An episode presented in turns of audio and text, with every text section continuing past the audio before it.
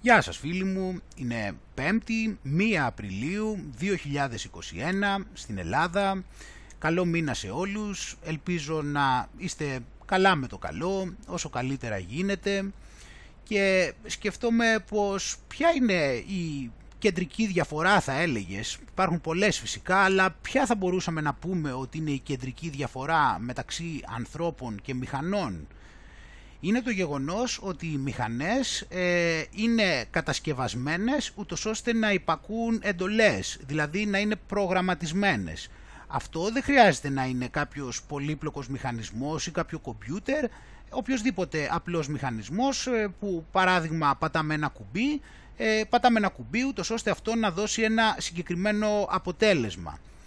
Σε αντίθεση με τις μηχανές, ο άνθρωπος δεν είναι φτιαγμένος ούτως ώστε να υπακούει πλήρως εντολές, αλλά είναι φτιαγμένος από το Θεό με ελεύθερη βούληση να μπορεί ανα πάσα στιγμή να αποφασίζει ότι θέλει να κάνει και τι είναι σωστό και κατάλληλο για αυτόν, ανεξαρτήτως τι πιστεύει οποιοσδήποτε άλλος.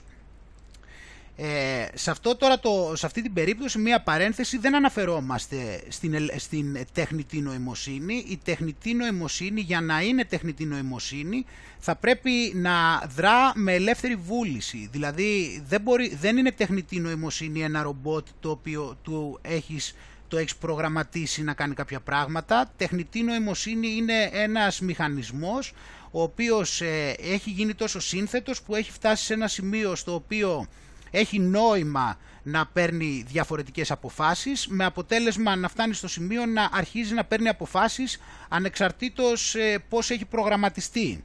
Αλλά αυτό είναι άλλη συζήτηση τώρα, έτσι.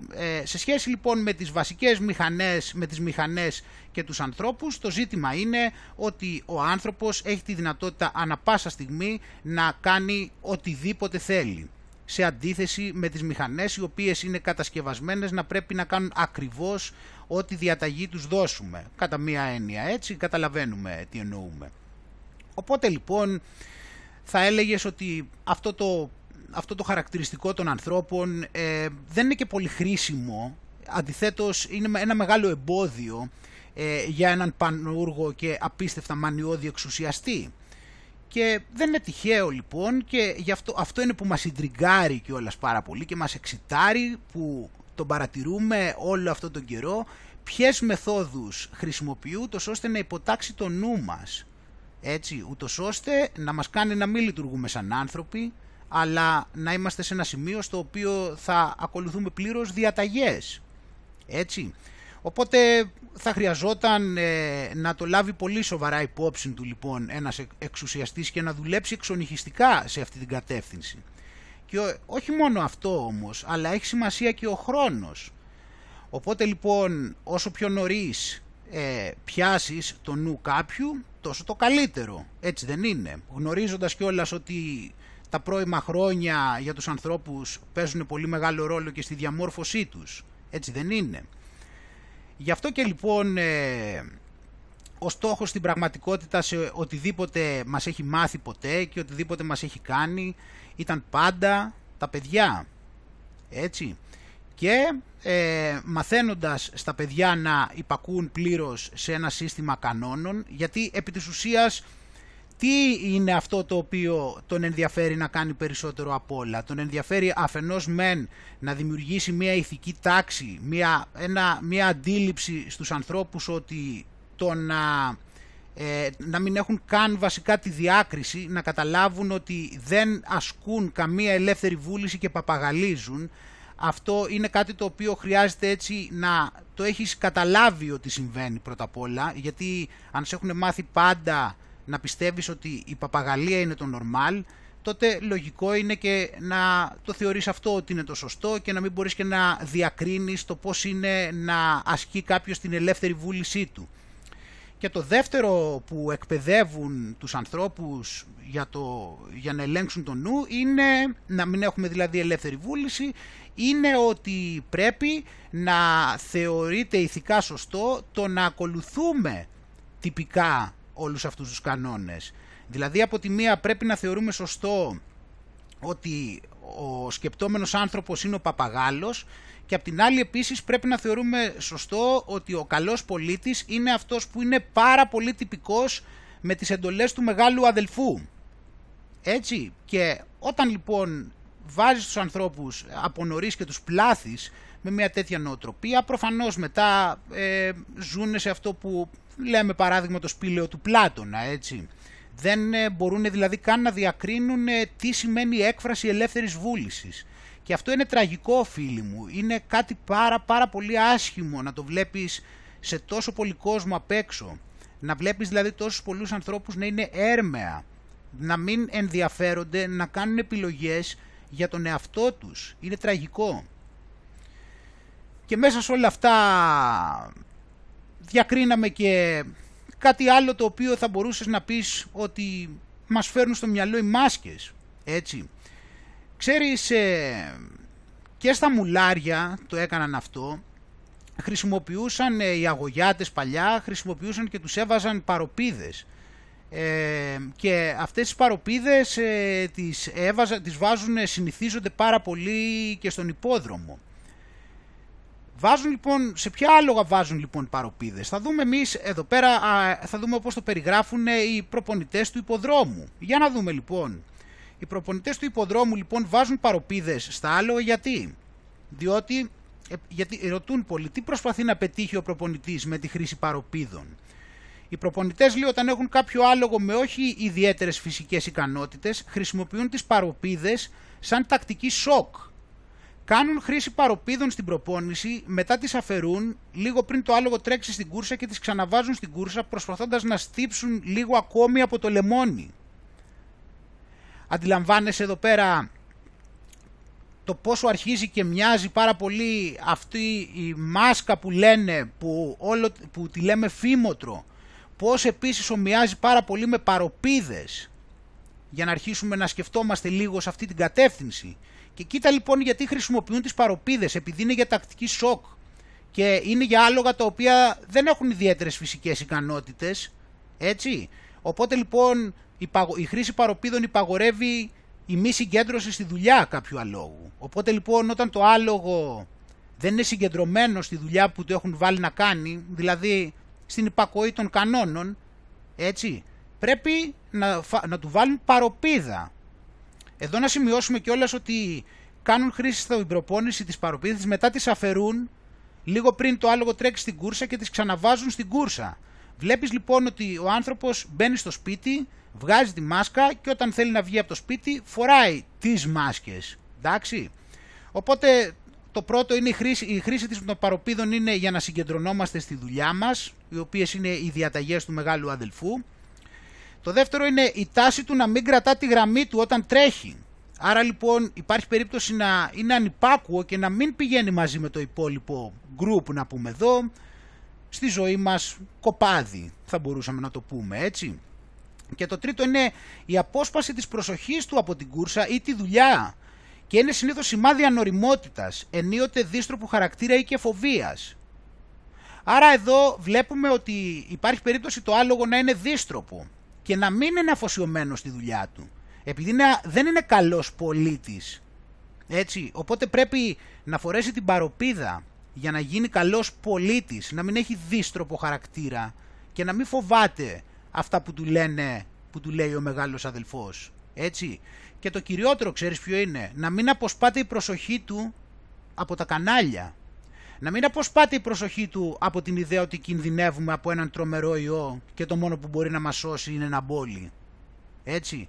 Οπότε πρέπει να φοράει αυτή τη μάσκα, αυτό το φήμωτρο, αυτές τις παροπίδες, φίλοι μου, έτσι. Να το σκεφτούμε πολύ καλά αυτό το πόσο πολύ ομοιάζει και πόσο πολύ χρησιμοποιείται λοιπόν και σε αυτή την κατεύθυνση, όπως είναι πάρα πολύ εμφανές αυτή τη στιγμή. και τονίζουμε για μία ακόμα φορά ότι ο στόχος ήταν πάντα τα παιδιά και όλα αυτά τα χρόνια, γιατί τα μέτρα που παίρνονται αυτή τη στιγμή δεν είναι ότι ναι μεν είναι πρωτόγνωρα, αλλά έτσι λειτουργούσε πάντα το σύστημα, απλώς όσο περνούσαν τα χρόνια έμπηγε περισσότερο το μαχαίρι στο κόκαλο. Σε κάθε γενιά γίνεται το ίδιο πράγμα και κάθε γενιά βυθίζεται περισσότερο. Αλλά ο μαύρος ποντάρει ότι οι άνθρωποι δεν θυμούνται, σύν ότι κρύβει όλα τα στοιχεία, αλλάζει την ιστορία. Έτσι, οπότε μετά πόσο εύκολα μπορείς να ξέρεις πραγματικά και αναλυτικά, έστω και για 5 γενιές πριν από σένα, πώς ακριβώς ήταν τα πράγματα. Πόσο εύκολο είναι να βρεις πληροφορίες και να μάθεις, παρά μόνο από τις πληροφορίες που ελέγχει αυτός, που αυτός μπορεί να σου δώσει.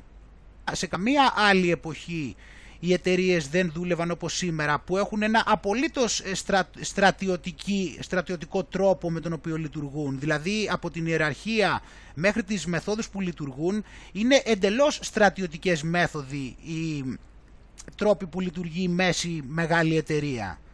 Ποτέ πριν δεν ήταν τόσο αυστηρές οι μέθοδοι. Τώρα λοιπόν, για να πάμε και στα σημερινά έτσι και να δούμε πώς έχουν τα πράγματα, σήμερα θα δούμε καταρχήν, θα δούμε λίγο αυτό που θέλω να σου πω, που σου έχω πει και στα προηγούμενα, έτσι, για αυτό το σχέδιο αποσυμπίεσης που λένε, το οποίο είναι ένα παγκόσμιο πρόβλημα, εντάξει. Και παράλληλα, όπως σε κάθε εκπομπή, θα πάρουμε μια γεύση για το πώς έχουν τα πράγματα σε σχέση με τις... σε σχέση με τα εμβόλια, κάποια πραγματάκια, έτσι, γιατί πάντα είναι υπεραρκετά αυτά που θα μπορούσαμε να δείξουμε. Θα δούμε εδώ πέρα τα ωραία, από την επιφάνεια πληροφορίας, κάποια ενδιαφέροντα πράγματα, διότι εδώ έχουμε το εξής. Έχουμε ότι θα παρατηρήσουμε τον επόμενο καιρό ένας τρόπος με τον οποίο θα προσπαθήσουν να μας πιέσουν στο να πάμε στον πόλη, θα είναι με το να δημιουργούν διχασμό, εντάξει, και θα το δούμε με διάφορους τρόπους, με ποιο τρόπο το κάνουν. Εντάξει, και θα δούμε και τα πειράματα μετά που έχουν ξεκινήσει και κάνουν, γιατί αυτό, η υπόθεση με τα ανοίγματα, είπαμε, θα πρέπει να τη δούμε πάρα πολύ προσεκτικά. Και θα δούμε και εδώ ένα θέμα το οποίο δεν έχω ακούσει να αναφερθεί κανείς, και μιας και έχει εδώ το ρεπορτάζ, νομίζω ότι αξίζει μια αναφορά σε σχέση με τους κύκλους των γυναικών, το πώς τους έχει επηρεάσει αυτή η ψευτοπανδημία και γενικότερα όλα αυτά τα πράγματα που έχουμε τραβήξει τον προηγούμενο χρόνο. Και θα δούμε κάποιοι για το εμβόλιο, όπως και για το πόσο έτοιμοι είναι. Φυσικά όλα μυρίζουν για αυτό που θα ήθελαν, μυρίζουν παντού. Και θα δούμε και εδώ πέρα, έτσι, για το, παράλληλα, έτσι, για τη μεγάλη μας επανεκκίνηση. Αλλά μέσα σε όλα αυτά, φίλοι μου, για μία ακόμα φορά, και αυτή, εντάξει, είναι ο χαβάς τους μεν, αλλά για μία ακόμα φορά θέλω να δούμε κάποια πράγματα τα οποία χρειάζεται να τα σκεφτόμαστε για το κατά πόσο θα μπορέσουν έστω να πλησιάσουν το σκοπό που θέλουν, το να μην μείνει πίσω κανένας. Απέχουν πάρα πολύ από το να μην μείνει πίσω κανένας όπως πολλοί θα ήθελαν. Οπότε... πριν ξεκινήσουμε, όπως πάντα, να ευχαριστήσουμε πάρα πολύ τα blog και τα site που έβαλαν το προηγούμενο βίντεο. Είναι ο ασκητής.blogspot.com, thesecretrealtruth.blogspot.com, cookfamily.blogspot.com, taiketosblog.wordpress.com, evangelatos.com, diodotος.pavlak.blogspot.com, το κανάλι στο YouTube Κατακλυσμός Νόε, τρικλοποδιά.gr, oparlapipas.gr, Global Hellenic Resistance του Zionists, Masons and Satanists, είναι η σελίδα στο Facebook, σκεφτόμαστε ελληνικά.blogspot.com, χαλαράκαφέ.blogspot.com, kozanara.gr, Αρχάγγελος Μιχαήλο Ταξιάρχης, το group στο Facebook, οι μάσκες πέφτουν.blogspot.com, Παναγία Παύλα Ιεροσολυμίτισσα.blogspot.com, Εργαζόμενη Δήμος.blogspot.com, Λουτράκι Οδυσσέας.blogspot.com, το group στο Facebook Hellas Liberation Organization, και η σελίδα στο Facebook Καιρών Γνώθη. Σας ευχαριστώ πάρα πολύ όλους που βάλατε το βίντεο και βοηθήσατε να προωθηθεί η αλήθεια. Να είστε όλοι καλά και πάλι σας ευχαριστώ θερμά, όπως ευχαριστώ και το άγνωστο blog ή site ή οτιδήποτε που έβαλε το βίντεο και δεν μπόρεσα να το βρω, όπως και ευχαριστώ θερμά και πάντα εσάς φίλοι μου για τη στήριξή σας. Και πάμε λοιπόν τώρα να πάμε να δούμε πώς έχουν κάνει τα πράγματα και πού κινούμαστε και πού βρισκόμαστε και πού ακροβατούμε. Έτσι, μάλλον αυτοί που ακροβατούν, γιατί εμείς είμαστε οι αθώοι της υπόθεσης. Οι ένοχοι να δούμε τι θα κάνουν. Εδώ λοιπόν έχουμε μάθει όλοι, έτσι για να ξεκινήσουμε, έχουμε μάθει όλοι για το σχέδιο αποσυμπίεσης. Μιλήσαμε τον προηγούμενο καιρό για το σχέδιο αποσυμπίεσης, λέγανε ότι οι άνθρωποι έχουν κουραστεί, ότι υπάρχει κόπωση. Μας είπαν όλα αυτά να δείξουμε, όπως έχουμε πει και τις άλλες φορές λοιπόν, ότι αυτό είναι κάτι το οποίο συμβαίνει διεθνώς. Έτσι, αν υπάρχει ένα άνοιγμα παντού. Στην Αγγλία έχουν προχωρήσει πιο γρήγορα και μάλιστα τώρα τη Δευτέρα επιτρέψανε, λέει, να βγουν έξω οι άνθρωποι και ξεκινήσανε και τα σπορ, δηλαδή ποδόσφαιρο σε εξωτερικούς χώρους και μάλιστα, λέει, μπορούν, λέει, σε εξωτερικό χώρο να συγκεντρωθούν, λέει, μέχρι και 6 άνθρωποι, λέει, ή 2 διαφορετικά νοικοκυριά σε εξωτερικούς χώρους. Και έχουν κάνει αυτά και στη συνέχεια βέβαια έτσι έχουν... Τώρα ξέρεις δηλαδή αυτά, εγώ προσωπικά δεν μπορώ να κάθομαι τώρα να βλέπω με λεπτομέρεια τώρα τι κάνουν, δηλαδή απαξιώ τι αποφασίζουν, απλά θέλω να σου δείξω μια εικόνα, έτσι βλέπεις εδώ αυτό το roadmap που λέμε στην Αγγλία, που είναι αυτό το σχέδιο αποσυμπίεσης το αντίστοιχο, έτσι δεν έχει να κάνει με την Ελλάδα τίποτα, έτσι είναι οι διαταγές που έχουν πάρει. Τώρα να το παίξουν έτσι και εμείς εδώ έτσι προσπαθούμε να αναγνωρίσουμε τι γίνεται μέσα από αυτό, που σκοπεύουν και γιατί αναγκάστηκαν να φτάσουν σε αυτό το σημείο. Οπότε έτσι εδώ πέρα βλέπεις έχει αυτά γιατί πώς θα ανοίξουν εδώ, λέει, κάποια μαγαζιά, κάτι γυμναστήρια, εδώ πέρα για τις pub και ούτω καθεξής. Απλώς σου δείχνω έτσι αντίστοιχα για το τέτοιο. Κοίτα εδώ έχουν βάλει και σχέδιο, λέει, 21 Ιουνίου.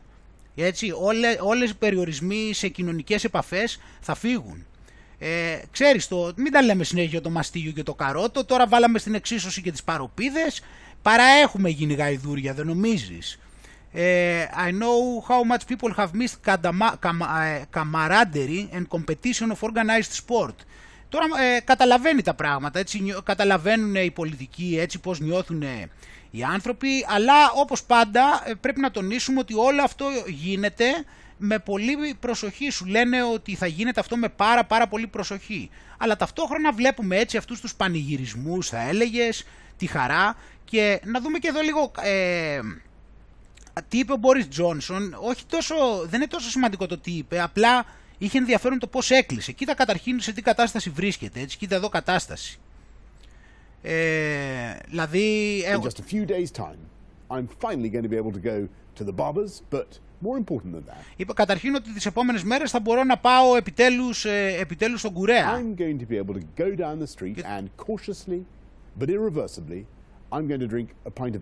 Και ότι θα πάει και στο τέλειο και θα πάει στο τέρμα του δρόμου και θα μπορέσει να πιει και ένα ποτήρι μπύρα. And as things stand, I can see absolutely nothing in the data to dissuade me from continuing along our roadmap to freedom. Και εδώ πέρα αναφέρει ότι πιστεύω όμως ότι μέχρι όσο γίνονται αυτά δεν θα δω κάτι κακό στα στοιχεία που έχουμε, ούτως ώστε να δείχνει ότι δεν πηγαίνουμε καλά στο δρόμο εξόδου που έχουμε αποφασίσει, έτσι.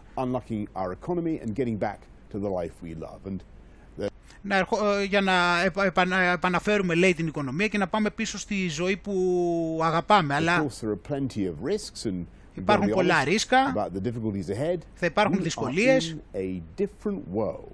From last spring. Εδώ λοιπόν είδες το κλείσιμο, γι' αυτό το έβαλα. Άκου εδώ πως κλείνει, λέει we are in a different world than last spring. Ahead, we are in a different world from last spring. Τι έγινε, μπήκαμε σε άλλη χρονογραμμή, τι κάναμε δηλαδή και είμαστε σε διαφορετικό κόσμο από πέρυσι, τι έγινε δηλαδή. Έτσι, είμαστε σε ένα διαφορετικό κόσμο από πέρυσι, φίλοι μου. Οπότε βλέπεις πάνω στο κλείσιμο, πάνω που σου λέει όλα αυτά, στο κλείσιμο σου λέει ότι είμαστε σε ένα διαφορετικό κόσμο από την περασμένη άνοιξη. και κοίτασε τι κατάσταση, πώς έχει καταντήσει, κοίτα τον Κωσίρη, κοίτα πόσο χάλια. Τους έχουν βγάλει όλοι, ούτε ξέρουν τι κάνουν. Το κάνουν πάντα και καλά τη μέλη του, αλλά εδώ έχουν βρεθεί σε μια κατάσταση από την πολύ σφαλιάρα που έχουν φάει και από όλα αυτά που κάνουν που... Εντάξει, δεν θα δούμε τίποτα στα στοιχεία τα οποία θα πρέπει να μας προβληματίσουν. Τώρα λοιπόν, έτσι, βλέπουμε εδώ πέρα ποιο είναι η μία μεγάλη τρομερή αποκομιδή του σε όλο αυτό. Εντάξει, αυτό που ξαναλέμε. Γιατί είπαμε το εξής, από τη στιγμή που όλο αυτό το πράγμα πλέον, πόσο πια να μιλήσεις για αυτό το πράγμα, τι νόημα να δώσεις και τι αξία να δώσεις επιτέλους σε οποιαδήποτε συζήτηση που έχει να κάνει με την ύπαρξη οποιασδήποτε πανδημίας. Οπότε θα πρέπει κάπως να συντηρήσεις την προσομοίωση. Και για να συντηρηθεί η προσομοίωση θα πρέπει να γίνονται τεστ. Αφού δεν κάνει κανείς τεστ, πρέπει κάπως να αυξήσουμε τα τεστ, ώστε μετά να μπορούμε να αυξάνουμε και τα κρούσματα. Και στη συνέχεια μετά, δηλαδή αυτά που λένε κρούσματα, και θα είναι τα θετικά τεστ, ούτως ώστε, όπως είπαμε ξανά, να δικαιολογείται και το ότι υπάρχει πανδημία, άρα πρέπει να πάμε να μπολιαστούμε και να υπάρχουν όλα τα μέτρα, έτσι, και να δικαιολογούν όλα αυτά που κάνουν και την αστυνομοκρατία που θέλουν να προκαλούν και τους ελέγχους που θέλουν να κάνουν, και όλα αυτά θα γίνονται επειδή θα συντηρείται η προσομοίωση με τα τεστ, γιατί τώρα τα κάνουν αναγκαστικά, εντάξει. Οπότε σου λέει ότι θα πρέπει δηλαδή όλοι αυτοί, κατάλαβε, και θα γράφουν νούμερα εκεί πέρα και μετά θα βρίσκουν κάποια από αυτά, θα βγαίνουν από αυτά θετικά, αν δεν μπορούν να τα φτιάξουν και από πριν να βγαίνουν, αλλά ό,τι και να είναι, αυτά έτσι κι αλλιώς βγάζουν ό,τι να είναι. Όσο πιο πολλά κάνεις, προφανώς θα βγάζεις έτσι και νούμερα, ώστε να συντηρείς αυτό. Βέβαια, τώρα αυτό δεν ξέρω πόσο νόημα έχει πια, το κατά πόσο αυτό το λαμβάνει κανείς υπόψη σοβαρά, αλλά αυτοί τι να κάνουν τώρα. Πρέπει κάπως κάτι να γίνει. Οπότε, κοίτα εδώ τι γίνεται κιόλας, λέει, ότι το ψηφίσανε. Και θα το βάλουν, λέει, για το λιανεμπόριο, τον επισιτισμό, τον τουρισμό, τη μεταποίηση και τις μεταφορές, σε πάσης φύσεως εκπαιδευτικές δομές, καθώς και σε δικαστικούς λειτουργούς και δικαστικούς υπαλλήλους. Ό,τι πρέπει είναι. Δηλαδή, όλοι για να δουλέψουν αναγκαστικά, δηλαδή ανοίγουμε μεν, αλλά ό,τι και να θέλεις να κάνεις, θα πρέπει να έχεις κάνει και το τεστάκι σου. Και εδώ πέρα προβλέπεται μεταξύ άλλων στο άρθρο 5 της τροπολογίας, κοίτα εδώ. Λέει, κατατέθηκε λίγο πριν την ολοκλήρωση της συζήτησης από το Υπουργείο Υγείας και προκάλεσε αντιδράσεις. Και λέει, ψήφισε υπέρ η Νέα Δημοκρατία, κατά η Ελληνική Λύση, και οι άλλοι, λέει, απήχαν. ΣΥΡΙΖΑ, ΚΙΝΑΛ, ΚΚΕ, ΜΕΡΑ25 απήχαν, λέει, καθώς δεν υπήρχε χρόνος να μελετηθεί επαρκώς. Δηλαδή αυτοί τι ρόλο βαράνε εκεί, δεν έχω καταλάβει. Απήχαν κιόλας γιατί δεν υπήρχε τρόπος να. Δεν υπήρχε και χρόνος, λέει, να το μελετήσουν. Δεν πάνε καλύτερα σπίτι τους να τελειώνουμε. Και λέει, οπότε βλέπουμε εδώ πέρα πόσο δηλαδή όλο αυτό, και ταυτόχρονα αυτό φυσικά, όπως είπαμε, εκτός από αυτά θα το ποντάρουνε με την έννοια ότι αν κάνεις τον πόλη δεν θα χρειάζεσαι όλα αυτά. Οπότε θα τους ερχόταν πολύ ωραία αυτό να γίνεται και να κουράσει πάρα πολύ τους ανθρώπους αυτή η κατάσταση, που θα πρέπει να δουλεύουν και να κάνουν αυτά εδώ πέρα τα πράγματα και να βάζουν μέσα τις μπατονέτες. Και τους βολεύει πάρα πολύ, ώστε να πούνε μετά, άμα κάνετε τον πόλη δεν θα χρειάζεται να τα κάνετε αυτά και είστε εντάξει, δεν υπάρχει θέμα, θα είναι χαλαρά για σας, οπότε τον πόλη, και ξέρεις, θα είναι δηλαδή ξεκάθαρα ένα μέσο εκβιασμού. Πάμε τώρα λοιπόν να δούμε λιγάκι και πόσο καλά είναι αυτά τα τεστ, έτσι, να δούμε. Πάντως είναι καλά για, έτσι, εδώ πέρα θα δοκιμάσουμε με μπύρα. Για να δούμε πώς βγαίνουν, έτσι, να δούμε, γιατί και αυτά τα τεστ είναι... Ξέρεις, να σου τονίσω ότι όλο αυτό, επειδή ξέρεις και εμείς λέμε πολλά, πρέπει να σου θυμίσω ότι όλο αυτό γίνεται για να πατάξουμε τον ιό, ελπίζω να μην έχεις ξεχαστεί, έτσι. Οπότε αυτό γίνεται επειδή με αυτά τα τεστ θα μπορούν πολύ καλά, με τα πολλά τεστ που θα κάνουν, θα μπορούν να εντοπίζουν πολύ καλά τον ιό, έτσι. Επειδή αυτά τα τεστ είναι, ρε παιδί μου, τώρα σκέτη Sherlock Holmes, δεν τους ξεφεύγει ο ιός με τίποτα, τα έχουν όλα τέτοιο, δηλαδή με το που... το βρίσκεις αυτό, σημαίνει ότι μετά ξέρουν για τον ιό. Μην κοιτάς μετά που θέλουν να πας να κάνεις και PCR, λες ότι το PCR είναι εγγυημένο. Οπότε φαντάσου, μέχρι και το ίδιο το παραδέχονται ότι πρέπει μετά να πας να κάνεις και PCR, το οποίο PCR έχουμε δείξει από την αρχή ότι είναι μούφα. Και τώρα έχουν αυτό. Δηλαδή αυτό είναι, προκύπτουν πάρα πολλοί λόγοι οι οποίοι κάνουν εμφανές το γεγονός ότι δεν ευνοεί σε τίποτα εννοώ σε σχέση με την υγεία μας ή οτιδήποτε άλλο που έχει να κάνει με αυτά που λένε. Έτσι είπαμε σε τι εξυπηρετεί. Οπότε τώρα εμείς θα δούμε λιγάκι, για να δούμε εδώ πέρα το τεστ λοιπόν στην πύρα. Okay, Achtung, fertig, los. Das wird nichts. Okay.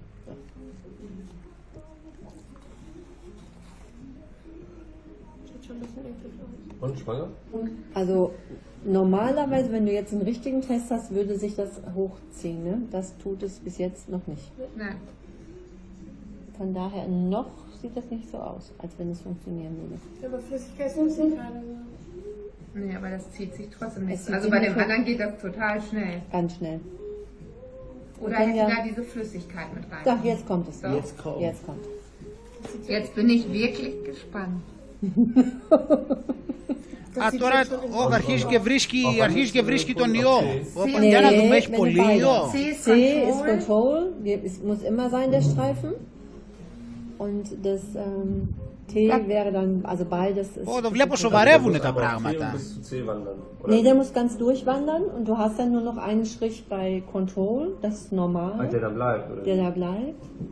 Ganz ehrlich, da kommt nicht viel. Bei T kommt ein Strich. Oder? Nein, kommt kein Strich. Όλο και πλησιάζει ο ιός, όπως βλέπουμε εδώ πέρα. Βλέπουμε εδώ ότι ο ιός μας έχει, αρχίζει και δείχνει να μας κυριεύει. Das kannst du jetzt ins Profil setzen. Δυστυχώς, από ό,τι βλέπουμε φίλοι μου, από ό,τι βλέπουμε φίλοι μου, αναγκαστικά πρέπει η μπύρα να μπει σε καραντίνα. Αναγκαστικά πρέπει να μπει σε καραντίνα και να περιμένει μέχρι να είναι αυτή εδώ η βάρκα, είναι ο ένοχος, μακριά από τη βάρκα, γιατί είναι θανατηφόρα βάρκα, οπότε να προσέχουμε μην πλησιάσει κανείς και με διασπείρει τον ιό που έχει, κοίτα εδώ, γέμισε. Άσχημα τα πράγματα.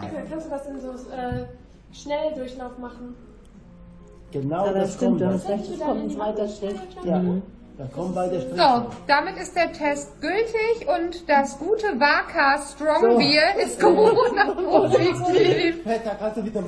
Την πατήσαμε λοιπόν και ευτυχώς τουλάχιστον την πιάσαν έτσι εκείνη τη στιγμή, ούτως ώστε να προλάβουν και να τη βάλουν κατευθείαν σε καραντίνα, γιατί είναι κίνδυνος θάνατος. Και όλα αυτά, φίλοι μου, βλέπουμε όλο, δηλαδή είναι με ένα αστείο, απ' την άλλη δεν ξέρεις τι να πεις, αλλά...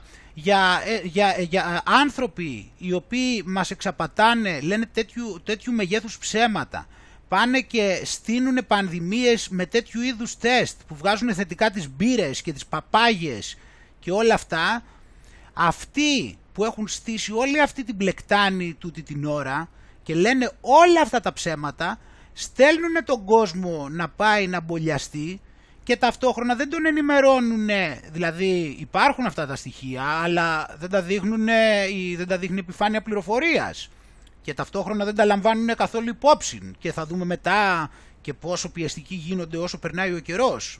Κάτι το οποίο φυσικά είναι απολαυστικό, γιατί ξέρουμε ότι δείχνει το βυθισμό τους. Οπότε βλέπουμε εδώ πέρα ότι ως την ημερομηνία αυτή έχουμε στην Ευρώπη 3.000, σχεδόν 4.000 νεκρούς και 162.610 τραυματίες από αρνητικά συμπτώματα από τα εμβόλια του κοροϊδοϊού. Εντάξει. Οπότε λοιπόν θα δούμε εδώ πέρα τα στοιχεία. Βλέπουμε ότι αυτά ήταν ως τις 13 Μαρτίου. Ως 13 Μαρτίου είχαν καταγραφεί αυτά, όπως είπαμε. 3.964 θάνατοι μετά από εμβόλιο, 162.610 τραυματίες. Εντάξει, συνολικά από αυτά τα τρία πειραματικά σκευάσματα. Εντάξει, όλα καλά παιδιά, κάνει ένα πρόβλημα και όλα αυτά γιατί. Και όλα αυτά, για να δούμε λιγάκι εδώ πιο αναλυτικά, έτσι. Βλέπουμε εδώ,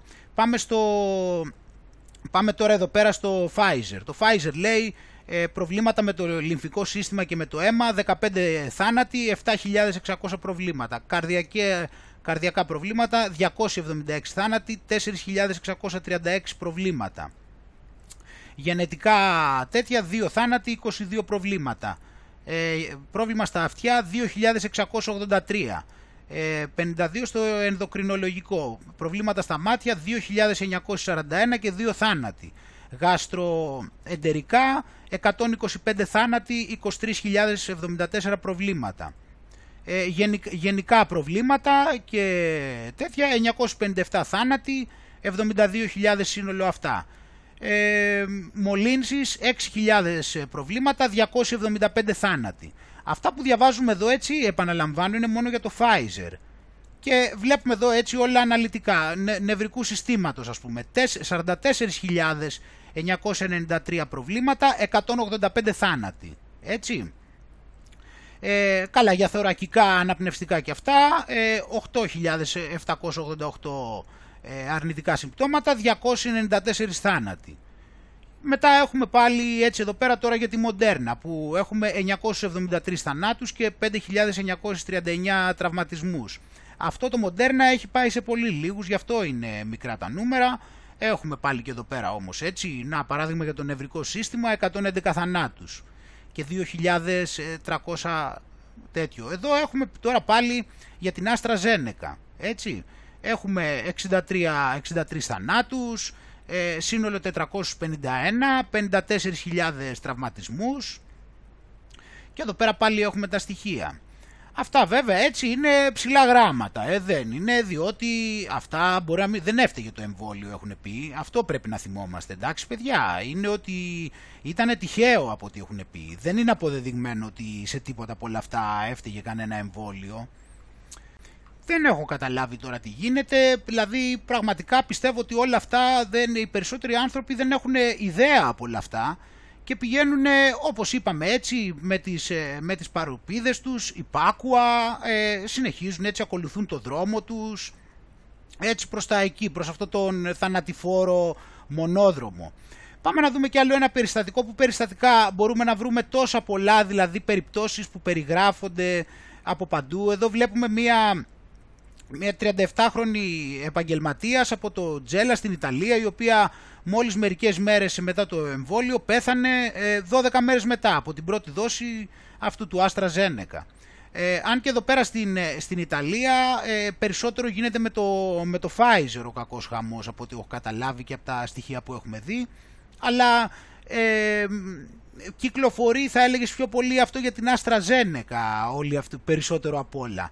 Και γι' αυτό λοιπόν βρήκανε τη λύση. Οπότε λέει ότι θα αλλάξει, λέει, το εμβόλιο, λέει, θα αλλάξει κατ' όνομα το εμβόλιο, επειδή έχει βγει όλη αυτή η συζήτηση, όπως είπαμε, με τις θρομβώσεις.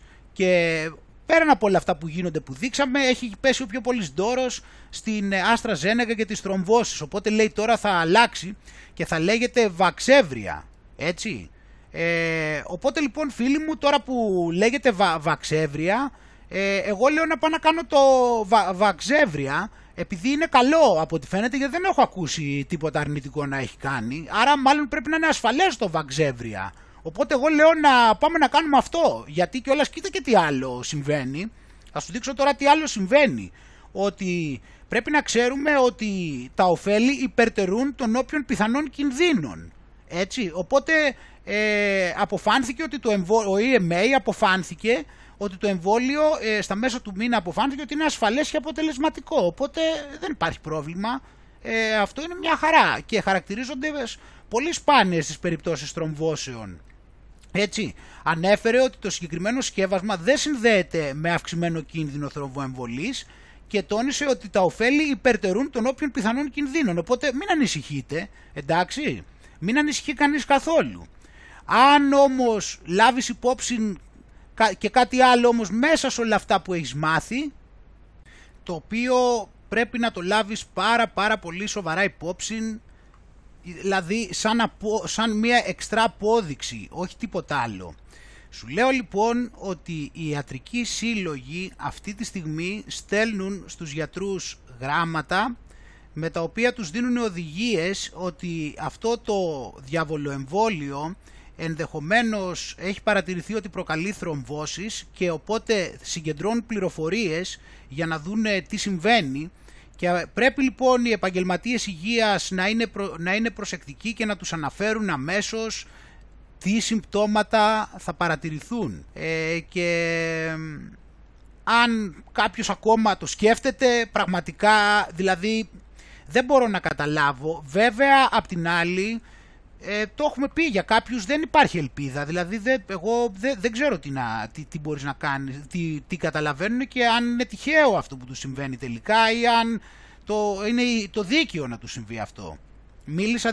Μιλούσα προηγουμένως με μία γειτόνισσα και μου λέει, εγώ πήγα και έκανα το εμβόλιο, την προηγούμενη εβδομάδα, την πρώτη δόση. Α, λέω ναι, μου λέει, εσύ τι θα το κάνεις εσύ το εμβόλιο. Λέω, ποιο να κάνω, να πάω και να πάω να βάλω μέσα μου κάτι το οποίο το φτιάξανε τώρα και τώρα αυτοί παρατηρούν το πώς λειτουργεί. Και στο λέω αυτό και όλες θέλω να σου πω, γιατί είναι τόσο απτές οι αποδείξεις του παράλογου που δεν χρειάζεται να το πας δηλαδή παραπέρα και να πεις κάτι πολύπλοκο. Αυτοί δοκιμάζουν τώρα, δίνουν στον κόσμο τα εμβόλια και τα δοκιμάζουν και καταγράφουν κάτω τι συμβαίνει. Θα πάω εγώ να κάνω αυτό το πράγμα. Λέει, ελπίζω, ναι, και εγώ λέω, και ποιο έκανες, λέει, δεν πρόσεξα, δεν διάβασα τα χαρτιά, γιατί μου είπανε ότι άμα τα διαβάζεις αυτά τα χαρτιά αγχώνεσαι πιο πριν και άμα διαβάζεις τα συμπτώματα και όλα αυτά, και δεν τα διάβασα. Λέω, έχουν πει, για κάποιο και για κάτι θρομβοεμβολές. Α, ναι, έχουν πει για αυτά, για τις θρομβοεμβολές, που συμβαίνουν. Ναι, αυτό είναι που έκανα. Αυτό έκανα. Ελπίζω, να πάνε όλα καλά. Μετά εκεί δεν ξέρεις μετά δεν ξέρεις παραπέρα. Μετά άλλαξα τη συζήτηση και άρχισα να τις λέω για το Πάσχα και όλα αυτά. Μετά τι παραπέρα να πεις, γιατί βλέπεις το άλλο τον τρόπο που διαχειρίζεται το ζήτημα. Βλέπουμε εδώ πέρα αυτό που είπαμε με τις παροπίδες. Δηλαδή βγάλαν αυτοί, τις είπαν ότι βγήκε ένα εμβόλιο, τις είπαν ότι πρέπει όλοι να πάνε να το κάνουν και πήγε απλώς εκεί πέρα και έκανε αυτό και δεν έκατσε καν να το ψάξει για να μην προβληματιστεί καθόλου και δει κάτι και της χαλάσει η ζαχαρένια. Και πήγε εκεί πέρα και να λέει ότι δεν ήξερε και ποιο ήταν, αλλά τώρα μάλλον θυμάται ότι είναι εκείνο που κάνει τις θρομβοεμβολές. Δεν ξέρω, εντάξει, μετά εκεί τι να πεις. Εν πάση περιπτώσει, φίλοι μου, για να προχωράμε τώρα και παραπέρα έτσι και να δούμε εδώ πέρα τι έχουμε να δούμε παραπέρα, γιατί εδώ πέρα βλέπουμε και τον απόλυτο παραλογισμό μεταξύ άλλων, έτσι. Θα βλέπουμε ότι δεν υπάρχει, είναι εντελώς παράλογο αυτό που γίνεται, έτσι, γιατί παρόλα αυτά που βλέπουμε εμείς εδώ πέρα και τους κινδύνους, εδώ πέρα βλέπουμε ότι κάποιοι είναι σε δύσκολη θέση πλέον, σε πάρα πολύ δύσκολη θέση. Για να είναι τόσο πιεστική, για τέτοιες επικινδυνότητας μπόλια, για να δούμε λιγάκι εδώ πέρα και να σχολιάσουμε και να βγάλουμε κάποια ωραία συμπεράσματα για την κατάσταση που βρίσκονται. Και τώρα αν θέλετε να δηλώσετε να το κάνετε. Περιμένουν στην ώρα, ναι. Εσείς γιατί δεν δηλώνετε? Έτσι. Άκου. Θα δηλώσω κι εγώ. Του λέει, τώρα τον πιέζει, λες και είναι η μαμά του, λέει, εσείς γιατί δεν δηλώνετε να κάνετε εμβόλιο. Κοίτα πλάκα τώρα, κοίτα πόσο αστείο είναι αυτό που κάνει. Κάποια στιγμή φαντάζομαι. Δεν έχω κάποιο λόγο. Ένας εργαζόμενος σε ένα νοσοκομείο, όμως, έχει την υπευθυνότητα, λέει, θα δηλώσω κι εγώ κάποια στιγμή. Και ποια θα είναι αυτή τη στιγμή? Του κάνει και κήρυγμα. Του κάνει και κήρυγμα. Του πήγε τι θα κάνει. Ακούστε με όμως, το θέμα δεν είναι... Κοίτα στη Λάκη. Και για ποιο λόγο. Εμείς σας πληρώνουμε ως Έλληνες πολίτες. Κοίτα πώς του μιλάει, και δεύτερον βλέπεις εδώ που το έχουν πάρει συνέχεια με το εμείς σας πληρώνουμε. Μεγάλε, αυτό το χρήμα το ψεύτικο, ποιος το κόβει, μας έχεις πει ποτέ? Αυτό που πληρώνουν και όλοι πάζουν το χρήμα, ποιος το κόβει, γιατί δεν μας έχεις πει ποτέ? Για πες μας, αυτό το χρήμα που πληρώνει ποιανού είναι, ποιος το κόβει, υπάρχει, ποιος το φτιάξε, αυτό που σε πληρώνει εσένα είναι κάτι, ποιανού είναι, ποιος το φτιάξε, ποιος το γέννησε από το μηδέν. Τώρα... Ναι, μην προσπαθούμε τώρα να πούμε ότι αυτοί που δεν έχουν εμβολιαστεί φταίνε για τον κορονοϊό. Κοίτα στη Λάκη, ο Νταΐς. Μήπως αυτοί που έχουν εμβολιαστεί από άλλη άποψη χαλαρώνουν τα μέτρα, γιατί νομίζουν ότι καθαρίσανε. Έχει βάλει σκόπιμα και το χέρι στην τσέπη. Κοίτα στη Λάκη. Ναι, μην προσπαθούμε τώρα να πούμε ότι αυτοί που δεν έχουν εμβολιαστεί φταίνε για τον κορονοϊό. Μήπως αυτοί που έχουν εμβολιαστεί από άλλη άποψη χαλαρώνουν τα μέτρα, γιατί νομίζουν ότι καθαρίσανε. Κοιτάξτε, η τακτική του να πετάς την μπάλα στην εξέδρα είναι εύκολη. Εγώ δεν θέλω να σας κατηγορήσω και το ξαναλέω. Είναι... Το παίζει και καλός, δεν θέλει και να τον κατηγορήσει. Απόλυτο δικαίωμα κάποιου. Όχι, αλλά εγώ δεν κατηγορώ κανέναν. Να πω το εξής.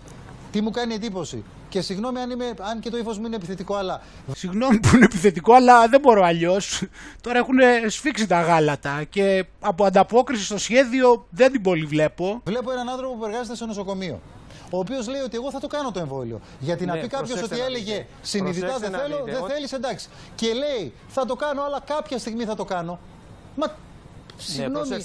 Συγγνώμη κύριε Βαγγελάτο, εγώ θα πάω να το κάνω τώρα. Εντάξει, ήθελα να αργήσω λίγο, αλλά αν είναι να νευριάσετε, εντάξει, θα πάω τώρα. Το χάνω πραγματικά. Ειδικά άμα είναι να χάσετε έτσι και τόσο αυτό το επίπεδο διάνοιας, φαντάσου ότι πρέπει να έχει γίνει. Προβληματισμό και να έχω. Κοίτα και πώς κοιτάει. Γιατί αυτό μπορεί να θεωρηθεί ότι εγώ προσπαθώ να πείσω περί του μη εμβολιασμού και οποιοδήποτε. Ο καθένας έχει τους προβληματισμούς του, έχει τις ιδιαιτερότητές του, δεν ξέρουμε τι ζητήματα υγείας μπορεί να έχει κτλ. Και γιατί το σκέφτεται. Αυτό είναι δικαίωμά σας. Βέβαια. Κατά τα άλλα, αυτό είναι δικαίωμά σας. Πρόσεξε πόσο μπερδεμένος, πόσο δύσκολη είναι η θέση του. Απ' τη μία είναι, δηλαδή, βλέπει ότι το πράγμα δεν τραβάει και είναι πολύ αγχωμένος και προσπαθεί να πιέσει, λες και είναι καμιά η μαμά του. Και απ' την άλλη ταυτόχρονα μέσα σε όλη αυτή την έξαρση που βρίσκεται, σε αυτή την παράκρουση που βρίσκεται, έχει το πρόβλημα ότι πρέπει να το παίξει και ευγενικός ταυτόχρονα, γιατί πρέπει να είναι πολιτικά ορθός επειδή είναι σε ένα τσοντοκάναλο. Γιατί και εκεί το παίζουν πολιτικά ορθοί. Οπότε πρέπει και ταυτόχρονα να παρουσιαστεί ότι είναι και ευγενής. Είναι αυτό, εκατομμύρια. Και δημιουργεί όλη αυτή τη γελιότητα σαν εικόνα. Είναι πια εκατοντάδες. Σε εκατοντάδες μετριούνται τα εκατομμύρια των ανθρώπων που το έχουν κάνει. Αλλά έχετε το δικαίωμα στην άποψή σας και πολύ καλά κάνετε. Έχεις και το δικαίωμα στην άποψή του. Αυτό μου αρέσει, έτσι, αυτή η διαλλακτικότητα πάνω απ' όλα. Τόση ώρα διακρίναμε μια επίδειξη διαλλακτικότητας από την πλευρά του δημοσιοκάφρου. Μήπως όμως πρέπει να κάτσετε σπίτι σας. Ξαναλέω, όχι να απολυθεί κάποιος, κανένας δεν θέλει. Είδες, δεν θέλει και να απολυθεί. Δηλαδή, βλέπεις ταυτόχρονα και πολιτική ορθότητα. Να κάτσετε σπίτι σας. Και να φύγετε, αλλά δεν θέλουμε και να σας απολύσουμε, γιατί εμείς είμαστε πολιτικά ορθοί, δεν λέμε τέτοια πράγματα εμείς για απολύσεις. Να χάσει κάποιος τη δουλειά του. Να κάτσει όποιος δεν θέλει να εμβολιαστεί στο σπίτι του μέχρι να τελειώσει ο κορονοϊός και μετά να γυρίσει στη δουλειά του και να παίρνει και το μισθό του μετά. Τώρα όμως. Ναι. Γιατί κινδυνεύει ο ασθενής από αυτόν που δεν έχει εμβολιαστεί. Άκου εδώ. Δεν κινδυνεύει. Άκου. Εδώ κοίτατε το τελικό βούλωμα. Κοίτα. Όμως, γιατί κινδυνεύει ο ασθενής από αυτόν που δεν έχει εμβολιαστεί. Δεν κινδυνεύει. Όχι. Το ίδιο κινδυνεύει και από τον εμβολιασμένο. Μέχρι στιγμής αυτό ξέρουμε. Μάλιστα. Ωραία. Κύριε Πρόεδρε, σας ευχαριστώ πολύ. Το βλέπεις. Τον κλείνει. Δεν απαντάει. Το βλέπεις. Λέει αυτό που λέμε εμείς εδώ πέρα τόσο καιρό, αυτό που λένε οι ίδιοι. Δηλαδή ότι και αυτός που κάνει εμβόλιο μεταδίδει τον ιό. Και κοίτα, εδώ το περνάει έτσι. Και κοίτα και πόσο θράσος έχει στο τέλος. Αλλά είναι θέμα που απευθύνεται. Κοίτα τι θα κάνει στο τέλος, παρότι έχει φάει το βούλωμα. Και ο ασθενής από αυτόν που δεν έχει εμβολιαστεί. Δεν κινδυνεύει. Όχι. Το ίδιο κινδυνεύει και από τον εμβολιασμένο. Μέχρι στιγμής αυτό ξέρουμε. Μάλιστα. Καμιά απάντηση σε αυτό, κανένα σχόλιο πάνω σε αυτό. Ωραία. Κύριε Πρόεδρε, σας ευχαριστώ πολύ. Αυτό ξέρουμε. Το Υπουργείο Υγείας μας ξεπερνάει εμάς. Μας ξεπερνάει εμάς. Μας ξεπερνάει τι πράγμα. Το ότι δεν μπορείς να μας ξεπερνάει η επιχειρηματολογία, δεν μπορείς να ανταποκριθείς. Μας ξεπερνάει μας. Ναι, δεν μπορείς να ανταποκριθείς και το κλείνεις, δεν απαντάς σε αυτό που σου είπε. Κοίτα στήλη. Ανάσα, απαραίτητη. Αυτό βλέπεις τώρα εδώ πέρα, αυτό εδώ το είδες, αυτό είναι το κλασικό το κουτσομπολίστικο τώρα. Είναι το κλασικό της κυράτσας, κοίτα τη κυράτσα. Πρόσχε. Ανάσα, απαραίτητη. Τη βλέπεις την κουτσομπόλα. Όμως το πρόβλημα είναι ότι μέσα σε όλο αυτό είναι ότι καταρχήν θυμάσαι πριν από ένα χρόνο περίπου που μιλούσε για διώξεις σε όσους δεν εμβολιάζονται. Ήταν εκείνο το βράδυ λοιπόν τότε που διέκρινα ότι τότε ήδη ήξερε ότι είχε χάσει από τότε. Εκείνο το βράδυ που έτρεμε και ήταν σε παράκρουση και έλεγε να διωχθούν ποινικά όσοι δεν εμβολιάζονται. Εκείνο το βράδυ ήταν όταν καταλάβαμε ευθέως ότι ξέρει πολύ καλά ότι είχε ήδη χάσει.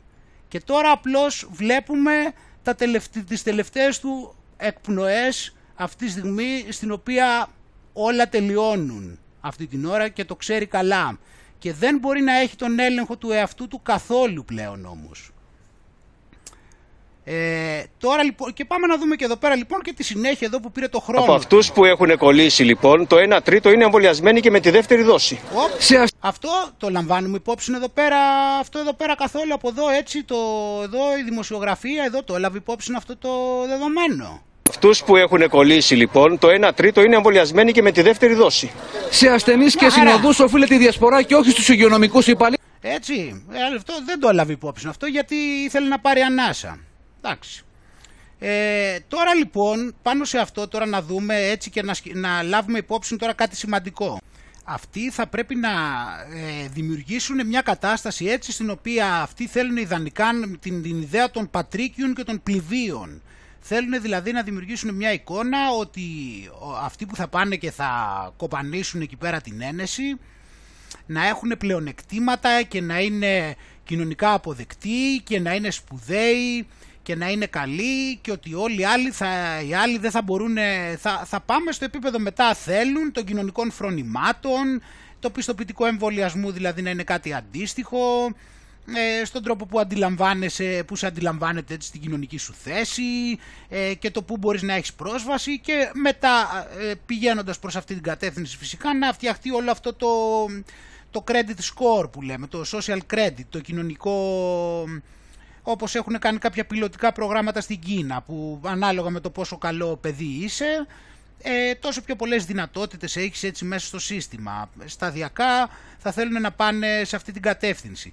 Πάμε να δούμε όμως ένα ακόμα σκέτς το οποίο μας παραχώρησε η τηλεόραση για να καταρχήν να δούμε, μάλλον κάτσε να δούμε καταρχήν πρώτα το πώς παρουσιάστηκε αυτό που λέμε. Είδαμε νησιά τα οποία είναι COVID-free ή εμβολιάστηκαν. Η Κίμολος, ας πούμε, που είχαμε βγάλει την προηγούμενη φορά. Εκεί γιατί δεν μπορεί να ανοίξει δειλά-δειλά, ας πούμε, ένα καφενείο. Σωστό, σωστό. Να μην βγει ο κόσμος και να είναι οριζόντιο. Μπορεί και πρέπει να ανοίξει και η συμβουλή του CDC για τους εμβολιασμένους είναι να μπορούν να συναντηθούν ακόμα και σε κλειστό χώρο. Αν δεν υπάρχει άλλος μη εμβολιασμένος. Αν υπάρχει... Έτσι. Οπότε εδώ πέρα βλέπουμε ότι προσπαθούν να κάνουν το διέρη και βασίλευε κιόλας. Έτσι, ότι θα είναι οι εμβολιασμένοι με τους, εμβολιασμένους και οι άλλοι όπου τους επιτρέψουν έτσι αν μας δώσουν και πουθενά κανένα χώρο και μας έτσι κάπου να επιβιώσουμε κι εμείς. Οπότε θα μπορούν όμως οι εμβολιασμένοι, θα μπορούν να έχουν όλα τα κομφόρ. Καλά, αυτό βέβαια δεν πρόκειται να γίνει, αλλά λέμε τώρα έτσι, σίγουρα όμως θα έχουν πολλά πλεονεκτήματα, θέλουν δηλαδή, ότι θα έχουν τα κομφόρ τους, ούτως ώστε να μπορούν να ζουν στην καλή κοινωνία και οι παρακμιακοί να είναι κάπου αλλού. Υπάρχει μη εμβολιασμένος και είναι μια οικογένεια η οποία... Και έτσι θα πρέπει να αποφεύγονται οι μη εμβολιασμένοι από τους καλούς. Θα πρέπει οι καλοί, οι εμβολιασμένοι, τα καλά τα παιδιά να μην μπλέκουν με τους κακούς και τους μεταδώσουν τον ιό. Είναι χαμηλού κινδύνου, είναι νέοι, δεν έχουν... παρά να είναι κλεισμένοι στα σπίτια όλοι μαζί. Να δω πότε. Επομένως, λοιπόν... Τώρα εδώ είπαμε, έτσι τώρα έχουμε πάει διαταγή από πάνω, είπαμε να πάμε στο τεχνητό άνοιγμα για να κάνουμε τα εκατομμύρια των τεστ, έτσι, και επειδή ο κόσμος όπως είπαμε δεν πρόκειται να μαζευτεί και τώρα είναι καλό να βγαίνουμε έξω. Σε λίγο θα στέλνουμε μήνυμα για να πάμε σπίτι. Γιατί έχουμε έτσι ελεγχοποιήσει το βράδυ. Γιατί ήλιο και ο ιός δεν μπορεί. Να είναι τόσο πολύ μεταδοτικός γι' αυτό. Είναι καλοκαίρι τώρα. Είδες το πρωί λέει δεν είναι πολύ μεταδοτικός ο ιός. Άκουσες εδώ η επιστήμη. Για άκου λίγο εδώ πέρα. Η επιστήμη. Γιατί έχουμε έτσι ελεγχοποιήσει το βράδυ. Γιατί ήλιο και ο ιός δεν μπορεί. Είναι τόσο πολύ μεταδοτικός γι' αυτό. Είναι καλοκαίρι τώρα. Το πρωί δεν είναι τόσο πολύ μεταδοτικός ο ιός, είναι επειδή έχει ήλιο και σταματάει τον ιό το πρωί, ενώ το βράδυ έτσι, η επιστήμη ξαναεμίλησε. Και πάμε εδώ να δούμε τώρα ένα ωραίο σκετσάκι, γιατί εδώ πέρα είναι κανονικό, είναι σκετσάκι, τώρα από κακούς ηθοποιούς όμως, απλά έχει ενδιαφέρον το σκετσάκι γιατί πάλι για μία ακόμα φορά δείχνει ότι δεν έχουν τον έλεγχο του εαυτού τους, δηλαδή είναι σε παράκρουση. Είναι σε παράκρουση άμα τους προσέξει, ειδικά αυτός εδώ. Δεν θα ακούσει ότι υπάρχουν κάποιοι που είναι στο δικό τους κόσμο. Κοίταξε, όταν είναι τόσο προκλητική και τόσο φανερά στο δικό του κόσμο. Είναι όλο, δηλαδή αυτό είναι σαν το, αυτό εδώ πέρα είναι σαν το σκετσάκι του σχολείου τώρα. Έτσι, κοίτα, σκετσάκι. Άκου. Προσφάτα ακούς εσύ ότι υπάρχουν κάποιοι που είναι στο δικό τους κόσμο. Κοίταξε, όταν είναι τόσο προκλητική και τόσο φανερά στο δικό τους κόσμο. Φανερά στο δικό τους κόσμο. Σε μια τέτοια κρίσιμη στιγμή. Για φαντάσου αυτή την κρίσιμη στιγμή, για φαντάσου τη τρομερά κρίσιμη στιγμή και είναι και φανερά στον κόσμο τους. Το λέει η αντινόηση. Που είναι στον κόσμο τους με τι στοιχεία. Είναι στον κόσμο τους με ποια. Με το ότι αποφασίσανε από τότε που βγάλανε αυτή την ψευτοπανδημία, που αποφασίσανε να γράφουν με πρώτη φορά στην ιστορία της ανθρωπότητας, να γράφουν με ό,τι και αν έχεις πεθάνει, επειδή σου έχουν βγάλει θετικό κρούσμα, δεν ξέρω κι εγώ, μπορεί και 2 μήνες πριν να το πηγαίνουν αυτοί οι ικανοί και να σε γράφουν ότι πέθανες από ιό. 1 χρόνο μετά, με ένα ψευτοτέστ. Και στον κόσμο τους είναι οι άλλοι, δεν είναι αυτοί εδώ πέρα που έχουν πει όλα αυτά. Ναι, δεν το έχω ξαναδεί. Δεν έχω ξαναδεί πανδημία και να βλέπω. Δεν έχει ξαναδεί πανδημία που κανένας δεν έχει καταλάβει ότι υπάρχει κάποιος κίνδυνος. Έλαντε, πού να την ξαναδείς. Δεν έχεις ξαναδεί τέτοιο πράγμα, πού να το ξαναδείς. Δεν υπάρχουν πάντα. Αλλά σε οποιαδήποτε κατάσταση. Όταν είναι κοινό το πρόβλημα, δηλαδή αφορά όλους μας. Τον μπουζουριάζεις αυτόν. Αυτός ο οποίος λέει είμαι άρρωστος. Του λέει ο γιατρός είσαι άρρωστος. Θα κολλήσεις το δίπλα σου. Κοίτα, θέλω να βάλεις όλη αυτή τη σκηνή, όλοι εδώ πέρα εδώ, να δούμε έτσι τη σκηνή. Κοίτα πώς τον παίζει τώρα. Αυτό πρέπει να έχει δοκιμαστεί πολλές φορές πιο πριν. Κοίτα. Κάμερα πάνω. Για πάμε. Δηλαδή αφορά όλους μας. Μπουζουριάζεις αυτόν. Αυτός ο οποίος λέει είμαι άρρωστος. Του λέει ο γιατρός είσαι άρρωστος. Πάνω η κάμερα. Θα κολλήσεις το δίπλα σου. Και αυτός λέει δεν είμαι και δεν θα κολλήσω. Αυτόν τον μπουζουριάζει ο εισαγγελέας. Ο εισαγγελέας. Δηλαδή εσύ που είσαι άρρωστος. Εσύ που είσαι άρρωστος, πρέπει κανονικά, εσύ που έχεις τώρα αρρωστήσει, βασικά που σου είπαν ότι έχεις αρρωστήσει, εσένα που σου είπαν τώρα ότι έχεις αρρωστήσει, εσύ λοιπόν τώρα πρέπει να σε πιάσει και ο εισαγγελέας. Δεν φτάνει δηλαδή αυτό τώρα είναι... αυτό τώρα έχει να κάνει, ας πούμε, είναι ανθρωπιστικό άμα το σκεφτείς. Δηλαδή φαντάσου ότι εγώ είμαι άρρωστος και ενώ είμαι άρρωστος αυτός λέει να με πιάσει ο εισαγγελέας. Αυτό είναι ανθρωπιστικό, δηλαδή εγώ κινδυνεύω να πεθάνω. Γιατί με έχει βρει ο ιός και την ώρα που εγώ με έχει βρει ο ιός και κινδυνεύω. Αυτός εδώ ο κύριος λέει να με πιάσει και η αστυνομία. Τι σοϊ ανθρωπισμός είναι αυτό το πράγμα.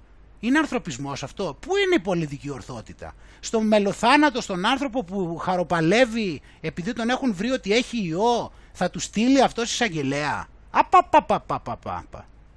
Δεν γίνεται όμως έτσι. Γιατί υπάρχουν πολλοί.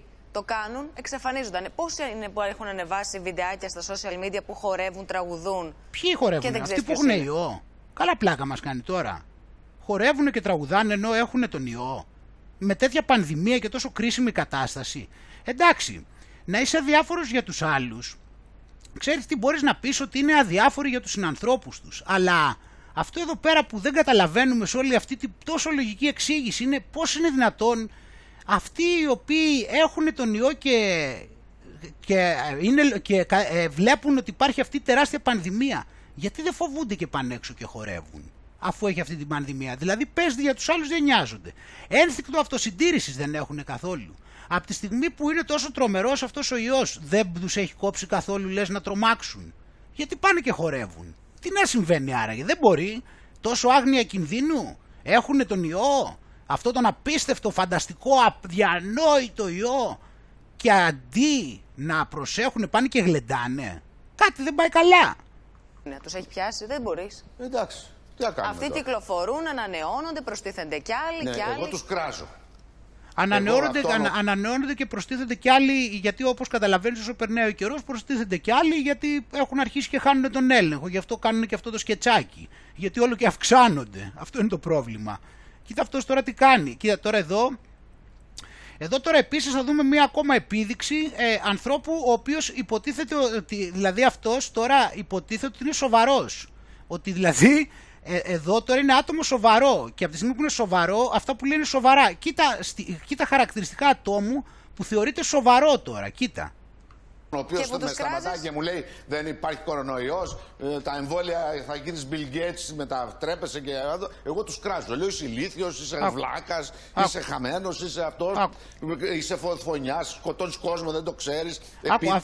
Αυτά τα λέει τώρα και δεν τρέπεται. Δηλαδή ότι αρχίζει τους άλλους στον δρόμο, λέει και τους βρίζει, τους λέει καλά αυτό δεν το κάνει βέβαια γιατί δεν θα τόλμαγε. Σιγά μην τόλμαγε αυτός εδώ ο κουβάς, αλλά θέλω να πω το ότι το λέει. Και λέει τώρα ότι τους λέει ότι είναι, το λέει με περηφάνεια, ότι βρίζει και λέει τον άλλον ότι είναι ηλίθιος και ότι είναι βλάκας. Αυτό είναι στοιχείο που κάποιος πρέπει να το περηφανεύεται, το ότι πηγαίνει και βρίζει και, λέει τους άλλους ανθρώπους ηλίθιους και βλάκες. Αυτό είναι ξυπνάδα δηλαδή τώρα που κάνει, το πούμε ότι κάνει και κατόρθωμα. Καλά για το δολοφόνη, εντάξει. Δεν χρειάζεται να απαντήσουμε. Τους τα λέω.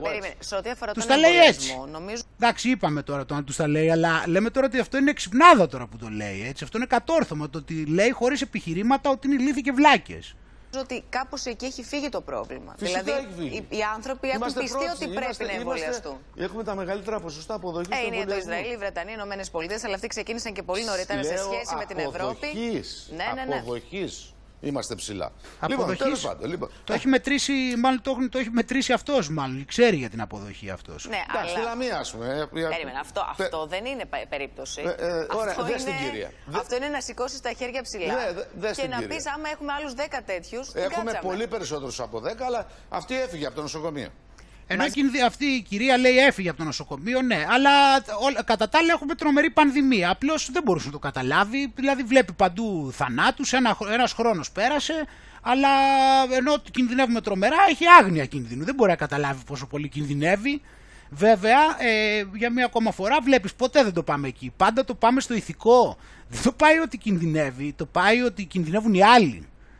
Αυτή το γεγονός ότι ένα χρόνο πανδημίας και δεν φοβούνται οι άνθρωποι που τους βρίσκουν ψευτοθετικούς, αυτό δεν τους κάνει εντύπωση. Δεν έχουν καταλάβει, έχουν άγνοια κινδύνου. Δηλαδή εντάξει να μην νοιάζει για τους άλλους, αλλά ούτε και για τον εαυτό σου που έχεις αυτό εκεί τον απίστευτο τρομερό ιό. Και όλα αυτά τώρα εδώ πέρα έτσι βλέπουμε με άρθρα έτσι τέτοιου επίπεδου, τα οποία προσπαθούν να...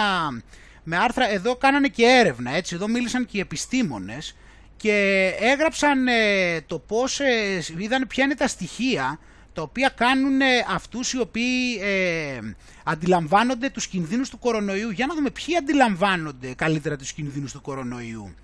Η άποψη λοιπόν καθενός σχετικά με την έκταση της αναγκαίας κυβερνητικής παρέμβασης στην κοινωνία. Οπότε όσοι για οποιοδήποτε λόγο δεν θέλουν το κράτος να εμπλέκεται ιδιαίτερα στη ζωή των ανθρώπων υποβαθμίζουν τον κορονοϊό. Αυτό είναι να το καταλάβεις έτσι είναι ακριβώς. Δηλαδή αυτοί οι οποίοι θέλουν ένα μπαμπά από πάνω τους, δηλαδή στην ουσία τους αρέσει να είναι σκλάβοι, παίρνουν στα σοβαρά τον κορονοϊό γιατί ακούν το κράτος. Ενώ οι αυτόνομοι άνθρωποι οι οποίοι θέλουν να λειτουργούν αυτόνομα και δεν θέλουν μπαμπά από πάνω τους, δεν φοβούνται τον κορονοϊό, λογικό είναι. Γιατί έχουν κρίνει από μόνοι τους ότι δεν υπάρχει λόγος φοβίας. Ενώ οι άλλοι που τους αρέσει η κυβερνητική παρέμβαση, που επί της ουσίας τους αρέσουν τα ολοκληρωτικά καθεστώτα και που επί της ουσίας πολλοί από αυτούς ζητούν να δρά φασιστικά το κράτος και να τιμωρεί οποιονδήποτε έχει αντίθετη άποψη, γιατί αυτό κάνουν αν δεις. Δηλαδή βγαίνουν και λένε, όταν λες τη γνώμη σου, σου λένε παράδειγμα, σου έριξα τώρα μία αναφορά. Λες και το να είσαι καταδότης είναι και επίτευγμα. Σου λέει, ξέρεις, σου έριξα αναφορά τώρα. Σου το λέει και για κατόρθωμα. Αυτοί τους αρέσει να είναι σκλάβοι, οπότε αυτοί λογικό είναι να υπακούν αυτά τα πράγματα, ό,τι τους πει το κράτος, αφού αυτό τους αρέσει. Και γι' αυτό και το κάνουν από ανασφάλεια λόγω υπερβολικής φοβίας, γιατί νιώθουν ότι το κράτος θα τους βοηθήσει, γιατί νιώθουν ότι ήδη δεν μπορούν να έχουν τον έλεγχο της ζωής τους και πρέπει να έρθει κάποιος άλλος και θα δεχτούν παρά του γεγονότος ότι ο άλλος τους εκμεταλλεύεται κιόλας. Εκεί φτάνει η νοσηρότητα. Δεύτερο, τα προσωπικά αισθήματα ότι ο καθένας μπορεί να κάνει τη διαφορά αν είναι υπεύθυνος.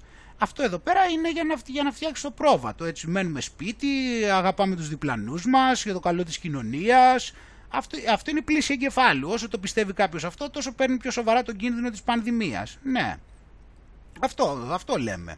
Ότι είναι αυτό, ότι είναι τέτοιο, ότι κάνουν πάρα πολύ καλά και πρέπει να είμαστε υπεύθυνοι πολίτες και να φοράμε και 2 και 3 μάσκες και να μην βγαίνουμε και από το σπίτι για να μην δημιουργήσουμε κανένα πρόβλημα. Τρίτο, η αλτρουιστική τάση να κάνει κάποιος πράγματα για τους γύρω του. Καλά, αυτό είναι το ίδιο τώρα, εντάξει, ότι είναι αλτρουιστές. Αυτά είναι για να σε κάνει να νιώσει αυτό που είπαμε πριν στην αρχή. Δεν είπαμε ότι θα σου δημιουργήσουν μια ηθική τάξη και η πρώτη θα είναι το ότι είναι σωστό να είσαι παπαγάλος και η δεύτερη θα είναι ότι πρέπει να στοχεύεις να είσαι εξαιρετικός στις διαταγές που σου λένε. Εδώ πέρα αυτά δημιουργούν αυτή την ηθική τάση για την οποία, την ηθική διάσταση που σου είπα. Ότι αυτοί νιώθουν καλά με το να είναι καταδότες. Έτσι, γιατί νιώθουν ότι είναι αλτρουιστές, ότι το κάνουν για τους γύρω τους όταν καταδίδουν ή όταν παρακαλάνε την αστυνομία, ξέρω εγώ, να συλλάβει όποιον δεν θέλει να μπολιαστεί. Και το άλλο είναι η εμπιστοσύνη στην επιστήμη, ναι. Έτσι, η εμπιστοσύνη προφανώς, δεν το συζητάμε, το έχουμε πει, το ότι τους ειδικούς τους θεωρούν θεούς, δεν υπάρχει αμφιβολία. Έτσι. Όμως φίλοι μου, πλέον τώρα μιας και το λέμε αυτό σε σχέση με την επιστήμη, να σου πω ότι μάλλον έχεις καταλάβει ότι δεν τους πάνε και πολύ καλά τα πράγματα και αυτό είναι που με προβληματίζει για τα δεδομένα τους. Δεν είναι μόνο ότι δεν πάνε για τα εμβόλια, είναι ότι στοχεύουν τη νέα τάξη πραγμάτων να ήταν στην ουσία βασισμένη σε ένα ιερατείο, το ιερατείο το οποίο θα ήταν επιστημονικό ιερατείο, δηλαδή αντίστοιχα όπως ήταν η ιερά εξέταση στο Μεσαίωνα, έτσι είναι τώρα η επιστήμη. Αυτό θέλανε να κάνουν. Δεν έχει καμία διαφορά, θα λειτουργούσε ακριβώς με τον ίδιο τρόπο, απλώς, απλώς αυτοί θα είχαν την ταμπέλα της επιστήμης, γιατί αυτή την νοοτροπία έχουν περάσεις στους ανθρώπους, ότι οι επιστήμονες είναι. Γι' αυτό και βλέπεις πολλούς ανθρώπους που δεν τεκμηριώνουν καθόλου και χρησιμοποιούν τις εκφράσεις του στυλ εντάξει, αυτός ο άνθρωπος που έχει περάσει όλη του τη ζωή να διαβάζει δεν ξέρει. Δηλαδή τους υποστηρίζουν με ταύτιση μεταξύ τους. Δεν τους υποστηρίζουν για τα επιχειρηματά τους. Τους υποστηρίζουν ότι όχι, αυτοί οι άνθρωποι έχουν προσπαθήσει πάρα πολύ και έχουν μορφωθεί πολύ και εμείς πως τολμάμε να τους αμφισβητούμε. Έτσι, βλέπεις ότι το πάνε είναι αυτή η ταύτισή τους με την εξουσία. Είναι αυτό το συναίσθημα που δημιουργείς όταν έχεις κάποιο ανάγκη. Και βλέπεις ότι τους υποστηρίζουν και λες κάτι και λέει και ποιος εσύ που μιλάς. Εδώ ο άλλος έχει περάσει όλα τα χρόνια να διαβάζει. Εσύ γιατί μιλάς, εκείνος έχει πάρει τόσα βραβεία. Εσύ γιατί μιλάς, γιατί έπρεπε να μιλάει ο κύριος Τσιόδρας. Γιατί ο κύριος Τσιόδρας είναι μέσα σε όλες τις επιτροπές και έχει πολεμήσει στη ζωή του για να μάθει αυτή την τρομερή γνώση, αυτές τις φοβερές γνώσεις που έχει. Και γίνεται δηλαδή όλο αυτό, βλέπεις δηλαδή υπάρχει μια ταύτιση με αυτούς και τους υποστηρίζουν γιατί νιώθουν, γιατί αυτούς τους έχουν παρουσιάσει σαν εξουσία. Όμως φίλοι μου, δεν μπορεί αυτό δεν πηγαίνει καλά αυτό το πράγμα κατά τη γνώμη μου. Δεν πηγαίνει καλά γιατί δεν είναι πολλοί αυτοί οι οποίοι μάλλον όσοι θα ήθελαν. Γιατί στην ουσία σου λέω θα έπρεπε να θέλουμε να τους έχουμε για θεούς, ούτως ώστε αυτοί να δικαιολογηθεί το ότι θα μας πάνε στη νέα τάξη πραγμάτων. Ας τους πολιτικούς. Αυτοί όμως έπρεπε να είναι ακμαίοι, έπρεπε να θεωρούνται άμεμπτοι, όπως τα προηγούμενα χρόνια. Έτσι θα πηγαίναμε ομαλά σε μια νέα τάξη πραγμάτων, με μπόλοι και με αυτούς άμεμπτους. Βασικά να ήμασταν χάλια, να τρέχαμε όλοι να παρακαλάμε για τον μπόλι. Και όπως παρακαλάμε για τον πόλη να έρθουν οι θεοί, οι απομηχανείς θεοί επιστήμονες με το εμβόλιο να μας σώσουν και οι απομηχανείς θεοί επιστήμονες μετά που μας έσωσαν να μας πάνε σε μια νέα τάξη πραγμάτων. Αυτό θα ήταν το ιδανικό. Αλλά τώρα έχουν έρθει τα δεδομένα που έχουν ξεβρακωθεί μέχρι και αυτοί σε τόσο απίστευτο βαθμό και όσο περνούν οι μέρες αυτό θα γίνεται όλο και συνέχεια και περισσότερο. Έτσι. Και πάμε λοιπόν να συνεχίσουμε παραπέρα, να δούμε εδώ πέρα τι έχουμε, να δούμε ότι για τα πειράματα λοιπόν τα οποία κάνουν έτσι αυτόν τον καιρό, τώρα όπως είπαμε με το άνοιγμα έχουμε την περίπτωση λοιπόν, γιατί όπως είπαμε θα βλέπουμε πειράματα και δοκιμάσανε μια συναυλία στη Βαρκελόνη λέει με μάσκες και με 5.000 θεατές οι οποίοι πιο πριν είχαν κάνει το τεστ. Οπότε είπαμε έτσι το τεστ είναι κάτι ιδιαίτερα σημαντικό, πάρα πολύ βασικό το τεστ να έχουμε υπόψη. Βέβαια το τεστ όπως είδαμε προηγουμένως εκεί έτσι έβγαλε θετική την πύρα, οπότε αυτό το τεστ είναι καλό σαν αλκοτέστ από ό,τι έχω καταλάβει, έτσι δρά σαν αλκοτέστ, οπότε εδώ πέρα θα μπορούμε να ξέρουμε ότι όσοι πήγαν εδώ πέρα δεν είχαν μεγάλη ποσότητα μπύρας στο αίμα τους από ό,τι κατάλαβα. Έτσι, γιατί εμείς το τεστ το δοκιμάσαμε και είδαμε ότι στην πύρα βγαίνει θετικό. Άρα εδώ πέρα μπορείς να κάνεις έτσι ένα αλκοτέστ. Αυτοί εδώ πέρα περάσανε 5.000 άτομα, κάνανε το αλκοτέστ και βγήκανε αρνητικοί στο αλκοόλ, από ό,τι είδαμε, γιατί δεν βγήκανε θετικά τα τεστ. Άρα νομίζω ότι ήταν πολύ καλά μέσα, έτσι. Και να δούμε εδώ πέρα πώς θα γίνουν όλα αυτά. Να δούμε πώς θα το πάνε εδώ πέρα το πράγμα, γιατί εδώ πέρα στην ουσία αυτά τα λένε εντελώς πειράματα και θα δούμε μετά και κάτι αντίστοιχο στην Ολλανδία. Πάντως λένε αυτοί ότι είναι πολύ ενθουσιασμένοι και να δεις, αυτό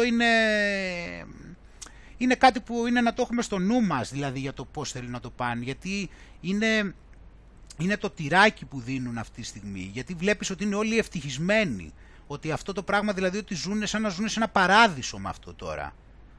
Και πάμε να δούμε ένα άλλο θεματάκι που είπαμε, που ίσως δεν έχουν αναφερθεί πολύ και έχει να κάνει εδώ με κάποιες έρευνες που έχουν γίνει σε σχέση με το πώς η ψευτοπανδημία έχει επηρεάσει τους κύκλους των γυναικών, οι οποίοι έχουν διαταραχθεί ιδιαίτερα από ό,τι λέει εδώ. Δηλαδή λέει ότι η πλειοψηφία των γυναικών που έχουν περίοδο έχουν βιώσει πολύ μεγάλες αλλαγές στον κύκλο τον τελευταίο χρόνο, λέει μια έρευνα. Και ο βασικός λόγος ποιος είναι, λέει, είναι το επίμονο στρες, έτσι. Οπότε λοιπόν από το Μάρτιο, λέει, πολλοί από εμάς έχουμε δει φυσικές προεκτάσεις του άγχους, το οποίο έχει να κάνει με το να ζεις σε μια παγκόσμια πανδημία.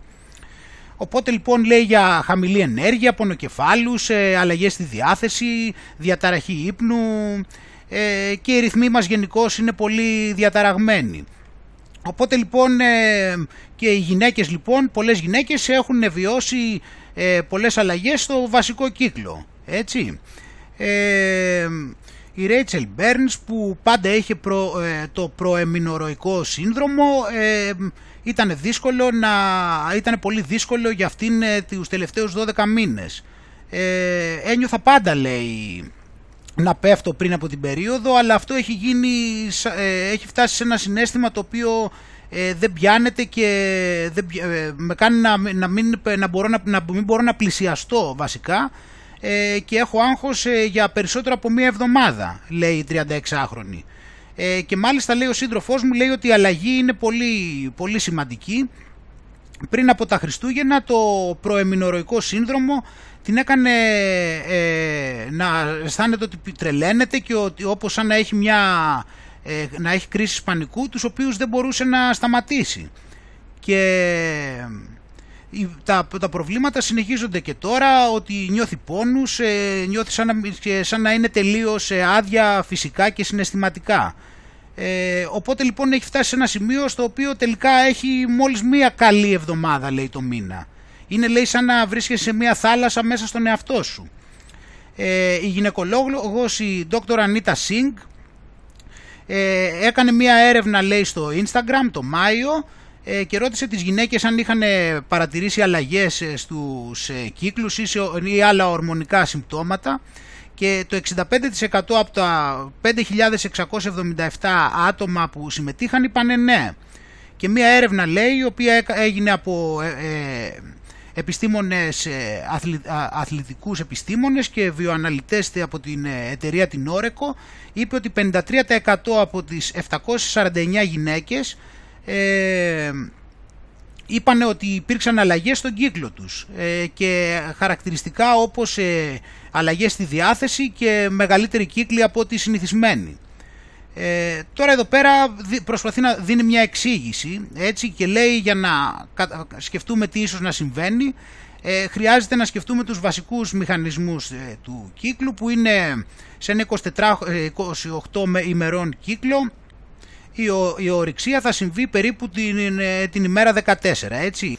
Ένας παροδικός αδένας, ο οποίος παράγει μεγάλα επίπεδα της ορμόνης προγεστερόνη και χαμηλότερα επίπεδα του ιστρογόνων, ούτως ώστε να προετοιμαστεί η μήτρα για την εγκυμοσύνη άμα το αυγό γονιμοποιηθεί.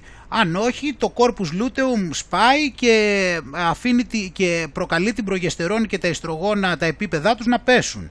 Αυτό ξεκινάει περίπου μία εβδομάδα πριν από την περίοδο, τη μέρα 21. η πτώση σε αυτές τις ορμόνες μπορεί να επηρεάσει λοιπόν και τα χημικά του εγκεφάλου, συμπεριλαμβανομένης και της σερωτονίνης. Οπότε πολλές γυναίκες που έχουν κακό προεμμηνοριακό σύνδρομο βρίσκουν ότι όταν αρχίζει η αιμάτωση και τα επίπεδα των ορμονών σταθεροποιούνται, τα συμπτώματα εξαφανίζονται. Αλλά οι ορμόνες είναι μόλις ένα μέρος από τη μεγάλη εικόνα. Γιατί το προεμμηνοριακό σύνδρομο δεν είναι εντελώς βιολογικό, επειδή η ίδια διαδικασία στην αύξηση και την πτώση των ιστρογόνων και της προγεστερόνης συμβαίνει σε οποιονδήποτε έχει κύκλο και δεν επηρεαζόμαστε όλοι με τον ίδιο τρόπο, είπε η γυναικολόγος σύμβουλος η Dr. Heather Curry. Λέει ότι οι γυναίκες με προεμμηνοριακό σύνδρομο δεν έχουν μη φυσιολογικά επίπεδα ορμονών, αλλά φαίνεται ότι είναι πιο ευαίσθητες στις αλλαγές των επιπέδων της προγεστερόνης και των ιστρογόνων. Οπότε λέει είναι σημαντικό για τις γυναίκες να προσπαθήσουν να αναγνωρίσουν τι συμβαίνει στις ζωές τους, το οποίο μπορεί να κάνει τα συμπτώματα χειρότερα. Αυτό το τι κάνει τώρα λοιπόν τις γυναίκες πιο ευαίσθητες από άλλες, τι κάνει κάποιες γυναίκες πιο ευαίσθητες από άλλους, είναι η σημαντική ερώτηση, και λέει ότι υπάρχουν κάποια στοιχεία ότι κάποιες γυναίκες έχουν μια γενετική τάση να επηρεάζονται πολύ από ορμονικές αλλαγές, ειδικότερα με προεμμηνοριακές δυσφορικές διαταραχές που είναι κάτι πιο ισχυρό από το προεμμηνοριακό σύνδρομο. Και ο βαθμός στον οποίο τα επίπεδα των ορμονών επηρεάζουν κάποιοι θα επηρεάζει μετά φυσικά και την ψυχολογική ποιότητα ζωής αυτή την ώρα. Και άμα ξέρουμε ότι κάποια γεγονότα της ζωής μπορεί να αυξήσουν, να χειροτερέψουν τα προεμμηνοριακά συμπτώματα, αυτό μας λέει ότι κάτι συμβαίνει κατά τη διάρκεια της ζωής που μας έχει ρουφήξει όλους, θα έλεγες, και έχει αλλάξει πολύ τη ζωή μας σε αυτή την παγκόσμια πανδημία. Έτσι. Η George Pierce, 29 χρονών, που είναι δασκάλα στο Southampton, λέει ότι για πολλά χρόνια ο κύκλος της ήταν μια χαρά για 28 ημέρες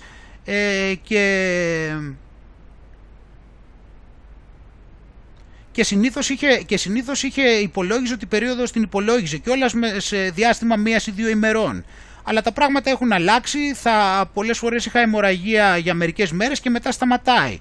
Μετά μπορεί να ξεκινήσει πάλι και να μην έχω ξανά αιμάτωση για τις επόμενες 6 εβδομάδες. Είναι λες και ακόμα και η περίοδος μου δεν ασχολείται. Οπότε η Pierce λέει ότι δεν πιστεύει ότι ήταν πάρα πολύ αγχωμένη γενικά σαν άνθρωπος, αλλά νιώθει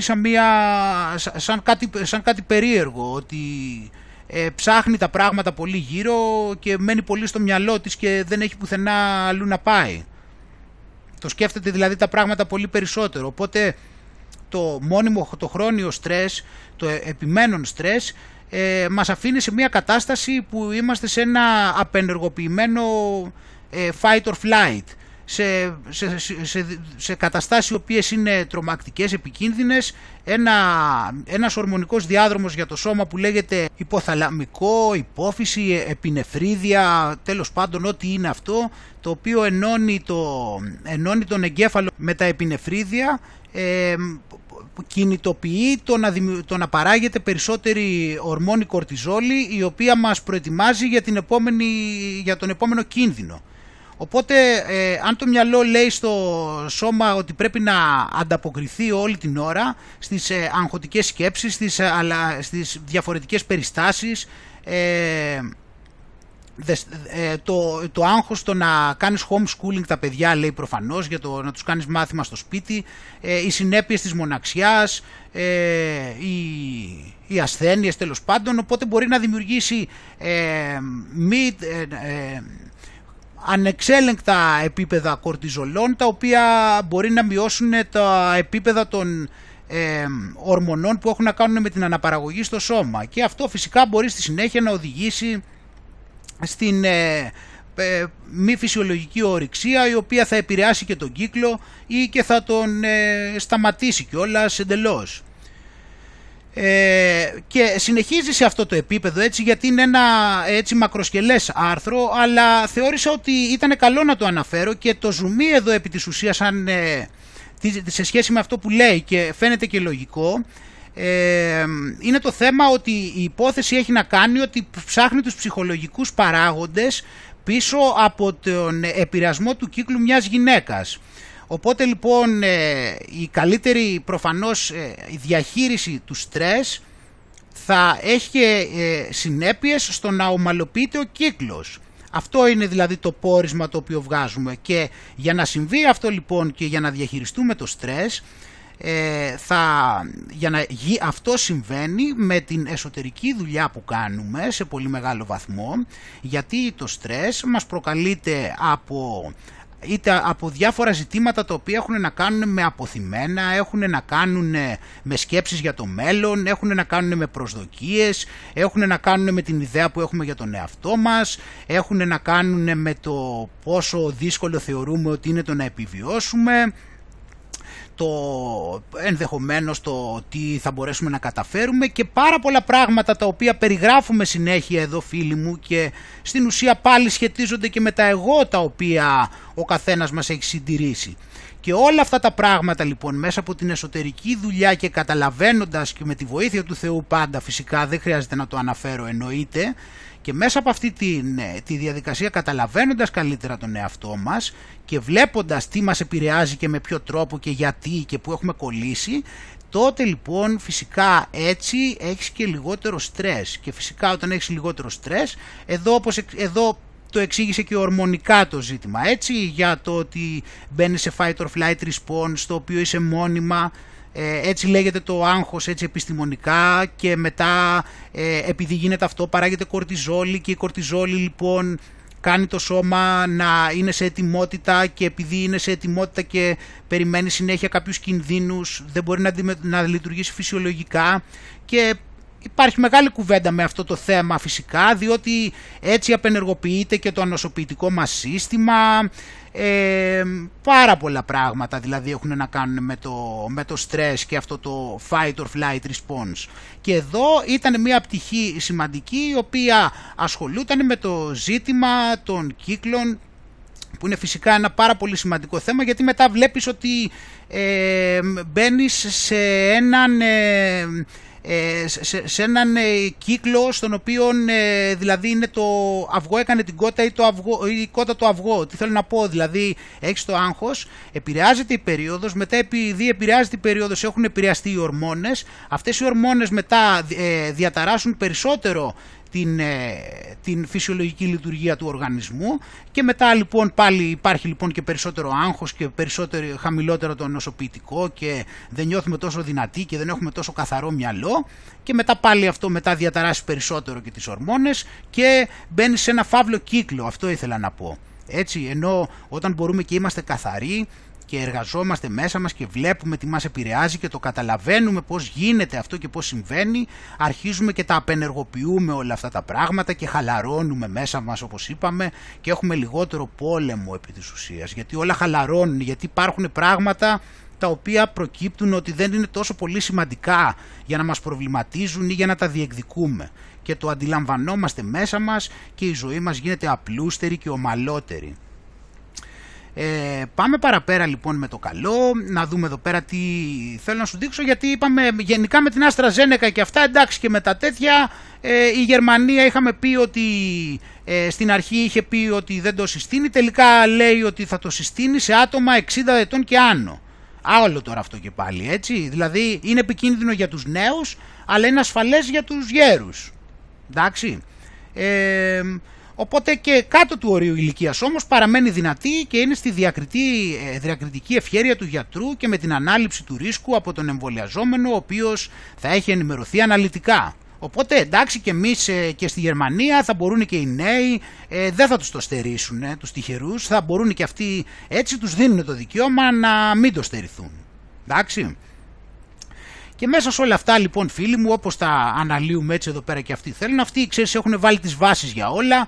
Βλέπεις εδώ στον Economist, χρησιμοποιούν ακόμα και τις λέξεις παντού όπως δείχνουμε παντού. The new global order, έτσι, δεν είναι world, είναι global.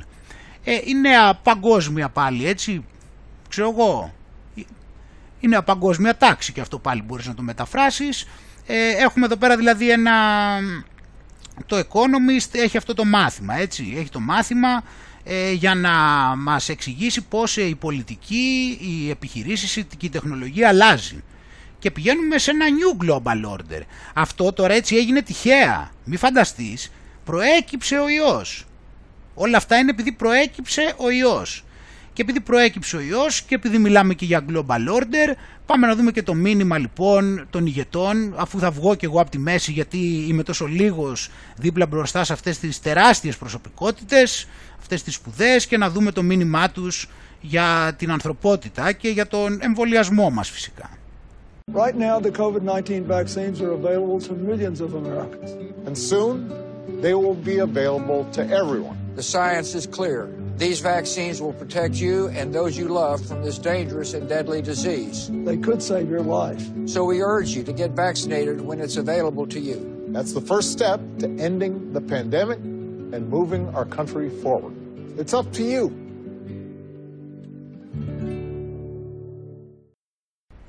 Εντάξει.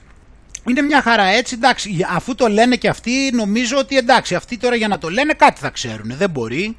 Και όχι μόνο αυτοί, αυτοί μας είπανε έτσι, έχουμε λοιπόν Bush και ότι έχουμε Bush, Clinton και Obama να μας λένε πόσο σημαντικά είναι τα εμβόλια, λένε το πρώτο βήμα έτσι, και ταυτόχρονα έχουμε 24 παγκόσμιους ηγέτες να ζητούν ανοιχτά το Great Reset πλέον. Άρα πλέον όχι απλά δεν μιλάμε για θεωρίες συνωμοσίας, εδώ πέρα μιλάμε ότι ο κόσμος το έχει τούμπανο.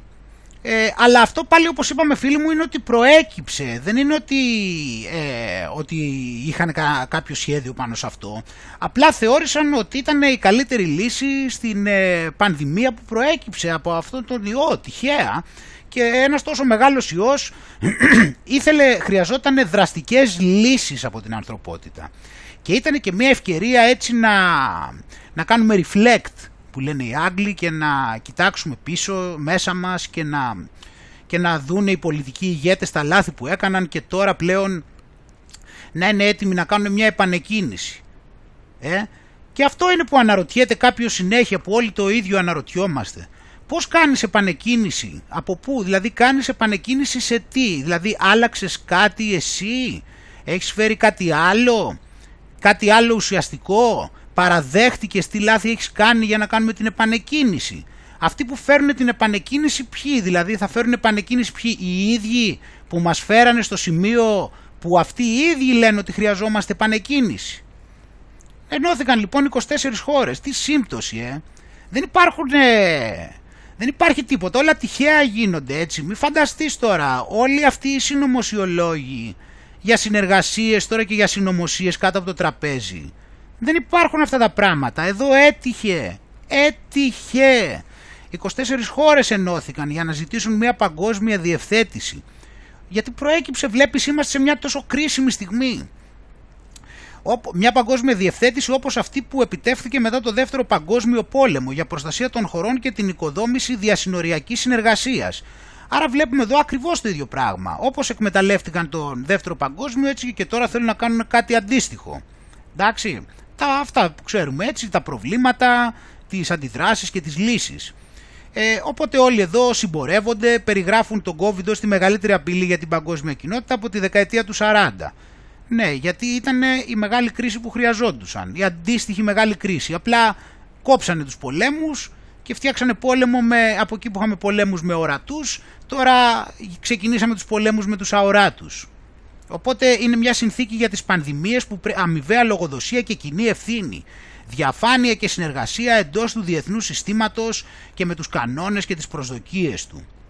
Έτσι, οπότε η ομάδα συμπεριλαμβανομένων του Charles Michel, Προέδρου του Ευρωπαϊκού Συμβουλίου, έτσι γίνεται εδώ, θα δούμε τώρα ποιοι είναι αυτοί, προειδοποίησαν ότι καμία κυβέρνηση ή πολυμερής οργανισμός δεν μπορεί να αντιμετωπίσει αυτή την απειλή μόνη της. Έτσι, γι' αυτό πρέπει να ενωθούν σε μια παγκόσμια κυβέρνηση για να αντιμετωπίσουμε τον κοροϊδοϊό. Δεν υπάρχει κάτι άλλο. Μαζί πρέπει να είμαστε καλύτερα προετοιμασμένοι να προβλέψουμε, να αποτρέψουμε, να εντοπίσουμε, να αξιολογήσουμε και να ανταποκριθούμε αποτελεσματικά σε πανδημίες με εξαιρετικά συντονισμένο τρόπο. Βέβαια, όπως και τώρα, εξαιρετικά συντονισμένο, κατευθείαν με τις διαταγές από το μαύρο. Έτσι πρέπει, συντονισμένα, τι τώρα. Απλώς τώρα έτσι θα ξεπεράσουμε λίγο και τη γραφειοκρατία στην παγκόσμια κυβέρνηση. Να μην έχουμε τώρα και δήθεν τους άλλους να πρέπει να πηγαίνουν στη Βουλή να κάνουν δήθεν ότι υπάρχει δημοκρατία και ότι ψηφίζουν και όλα αυτά. Να τα λήξουμε και αυτά, γιατί όπως είπαμε θα βγάλουμε το χρήμα το χάρτινο για να το έχουμε όλα σε ηλεκτρονικά. Έτσι τώρα και με αυτό θα βγάλουμε τις κυβερνήσεις, ούτως ώστε να μην έχουμε και ψευτοψηφοφορίες. Οπότε, σε μια εποχή που ο COVID-19 έχει εκμεταλλευτεί τις αδυναμίες και τις διαιρέσεις μας, πρέπει να εκμεταλλευτούμε αυτή την ευκαιρία και να ενωθούμε ως μια παγκόσμια κοινότητα για την ειρηνική συνεργασία που εκτείνεται πέρα από αυτή την κρίση. Οπότε, αυτό το άρθρο είναι καλό να το διαβάσεις όλο εδώ, και τη μετάφραση από τον ασκητή, μην το διαβάσω τώρα όλο, είναι και στα ελληνικά έτσι κι αλλιώς. Μιλάνε εδώ πέρα και έτσι και για το Health Passport επίσης. Ξέρεις εδώ το διαβατήριο, το οποίο θα πρέπει να υπάρξει ένα ταξιδιωτικό διαβατήριο για όλους, παντού, όχι τώρα μόνο σε 2-3 χώρες συμφωνία, πρέπει σε όλη την παγκόσμια κυβέρνηση, αφού τι είναι τώρα. Και εδώ πέρα λοιπόν βλέπουμε αυτοί οι οποίοι συμφωνούν, και φυσικά εδώ πέρα μέσα βλέπουμε εδώ και σε κίτρινο είναι και ο Κούλης, φυσικά, γιατί είναι μια προσωπικότητα αν μη τι άλλο, που είναι έτσι μεγάλη προσωπικότητα, είναι μια από τους πρώτος, κανονικά έπρεπε να έχει πάνω-πάνω και το όνομά του, γιατί είναι μια τόσο ξεχωριστή προσωπικότητα, σπουδαία, και βλέπουμε εδώ τα ονόματα, οι οποίοι έτσι είναι η πρώτη λαγή για να μας οδηγήσουν, είπαμε, ξέρουμε πού. Εδώ πέρα που λέει το Economist, που αλλού, αλλά όλα αυτά είπαμε, έτσι μην το ξεχνάμε, είναι για τον ιό, και ούτως ώστε λοιπόν μετά... Τι θα χρειαζόντουσαν αυτοί για να μπορούν, όσο πιο πολύ ιό γίνεται, τόσο καλύτερα, έτσι δεν πάει. Πρέπει να υπάρχει ιός, να μπορούμε να κάνουμε τις δουλειές μας. Με κυριότερο τονίζουμε όμως τον μπόλιασμα, έτσι, όλα τα υπόλοιπα είναι γύρω-γύρω. Το βασικό στόχος, όπως έχουμε δει, είναι το μπόλιασμα, αυτό είναι το οποίο τους καίει πιο πολύ απ' όλα, είναι φανερό. Οπότε λοιπόν, από τη στιγμή που υπάρχουν συνέχεια μεταλλάξεις, οι ειδικοί λένε ότι δεν θα γυρίσουμε ποτέ στο φυσιολογικό και πρέπει να αρχίσουμε να προετοιμαζόμαστε για μία μόνιμη πανδημία. Θα ζούμε με την πανδημία, φίλοι μου, αυτό δεν είναι το normal, αφού το λένε οι ειδικοί. Οπότε κάποτε λέει νομίσαμε ότι απλά αυτό θα περάσει, αλλά είναι εντελώς λάθος αυτό, διότι ο κοροϊδοϊός είναι ένας μόνιμος εχθρός, όπως η γρίπη, αλλά χειρότερος ακόμα. Οπότε να πάμε πίσω δεν θα είναι, λέει, δεν έχουμε αυτό το περιθώριο και ο μόνος τρόπος είναι να πάμε μπροστά. Πολλές επιδημίες, λέει, έχουν εξαφανιστεί μόλις οι πληθυσμοί έχουν αποκτήσει ανοσία γέλης και το παθογόνο δεν μπορεί να κάνει τίποτα σε τόσα σώματα, αλλά αυτό έρχεται σαν συνδυασμός με τη φυσική με τη φυσική ανοσία που αποκτούν οι άνθρωποι και με εμβολιασμό στον εναπομείνοντα πληθυσμό. Όμως λέει για τον κοροϊδοϊό, λέει διαπιστώνουμε ότι δεν θα αποκτήσουμε ποτέ ίσως ανοσία γέλης. Οπότε παρότι δηλαδή φτιάχνουν τα εμβόλια και προχωράνε τα εμβόλια, υπάρχουν μεγάλες εξάρσεις, άρα... αναγκαστικά δεν μπορούμε ποτέ και να καταλήξουμε και στην ανοσία γέλης παρά τα εμβόλια. Τώρα δεν ξέρω αν έχει νόημα να διαβάσει κανείς εδώ πέρα από κάτω για να γελάσει, για να κλάψει, για να καταλάβει πόσο πολλοί έχουν ξεμπροστιαστεί και σε τι κατάσταση βρίσκονται, για να δει την ηλιθιότητά τους και το ψέμα τους. Δεν ξέρω τώρα, αλλά σίγουρα όλα αυτά μπορείς να τα αποκομίσεις διαβάζοντας εδώ πέρα κάτω, έτσι. Και τώρα λοιπόν πάλι, όπως το γυροφέρνω εδώ πέρα συνέχεια και στο γυροφέρνω, σου λέω ότι αυτοί έχουν τα σχέδιά τους αναμφισβήτητα και βλέπουμε ότι δεν θα σταματήσουν, αλλά από την άλλη δεν βαστιέται ο κόσμος, εγώ έτσι πιστεύω, εντάξει, το ξέρω, μαθαίνουμε πολλούς που κάνουν εμβόλια, αλλά πόσοι είναι ακόμα? Δεν φαίνεται εδώ πέρα ότι υπάρχει κάτι το οποίο μπορεί να συνεχίσει αυτό. Μπήκαμε στον Απρίλιο, η ώρα έχει αλλάξει.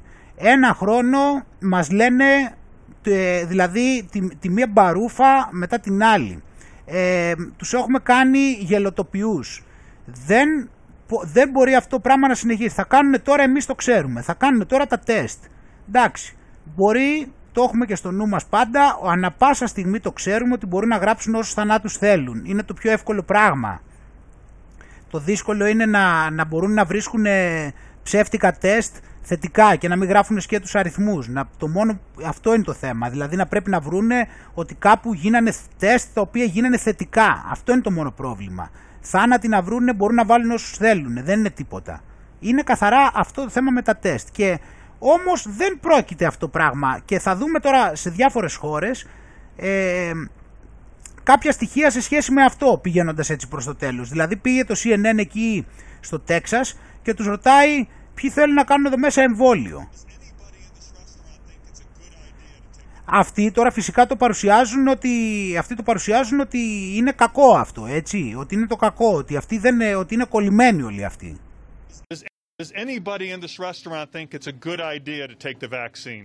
No. Raise your hand if you think it's a good idea. Anyone here, is a good idea to take the vaccine? Raise your hand if you think it's a good idea. Not one person here thinks it's a good idea?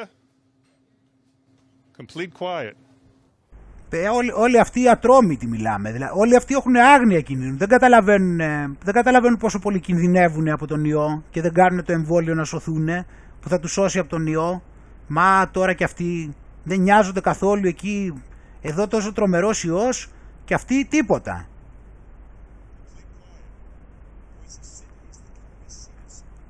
Είναι αυτοί οι περιθωριακοί άνθρωποι, εντάξει, αυτοί θέλουν να αυτοκτονήσουν. Αυτοί έχουν αυτοκτονικές τάσεις τώρα, μα είναι δυνατόν να σου δίνουν τσάμπα το εμβόλιο αυτοί καλοί οι ειδικοί και να επιμένουν οι ειδικοί ότι είναι καλό και αυτοί να αρνούνται. Δύσκολα τα πράγματα. Μετά μας πάει στη Γερμανία, έτσι στο οποίο αυτό το άρθρο τώρα εδώ πέρα δεν μπορούμε να το διαβάσουμε. Προηγουμένως για κάποιο λόγο μου το άνοιξε, δεν έχω καταλάβει τι παίζει, αλλά προφανώς δεν γίνεται εδώ δεν αξίζει κανείς να δώσει ούτε μία λίρα για να φάει την προπαγάνδα τους. Προφανώς, έτσι, αλλά δηλαδή θα, να πληρώνεις, αυτό είναι το κόλπο του μαύρου, είπαμε, έτσι, δηλαδή να πληρώνεις κιόλας για την προπαγάνδα, όχι μόνο να στη δίνει.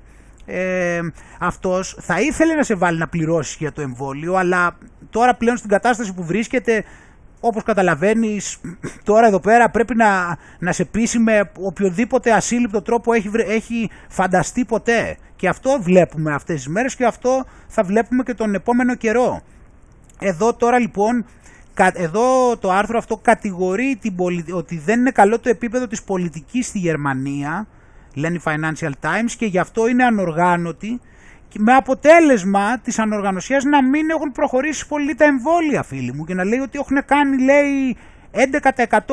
Δηλαδή όταν λένε αυτοί 11, ούτε 1%. Έτσι έλεγε. Είχαν κάνει, λέει, 11% και το έριχναν ότι είναι ανοργάνωτοι και δεν έχουν προμηθευτεί όσα εμβόλια έπρεπε. Κατάλαβες ποιο είναι? Ο κόσμος διψάει να πάει να κάνει τον πόλιασμα και αυτοί τώρα δεν έχουν να του δώσουν, και μάλιστα είναι πολλοί, λέει, οι οποίοι πρέπει, λέει, να περιμένουν και αναγκάζονται να περιμένουν. Και αυτά φυσικά, έτσι, είναι η δικαιολογία αφενός μεν, αφετέρου δε, πάντα, ξέρεις, πρέπει να τους περνάει την εικόνα ότι αυτό είναι κάτι δισεύρετο, ότι δεν τους παρακαλάνε να τους το δώσουν, ότι πρέπει να παρακαλάει ο κόσμος να το πάρει και ότι πρέπει να περιμένει τη σειρά του και πότε θα έρθει η σειρά του και να τους στείλουν το μήνυμα και να πάει και όλα αυτά.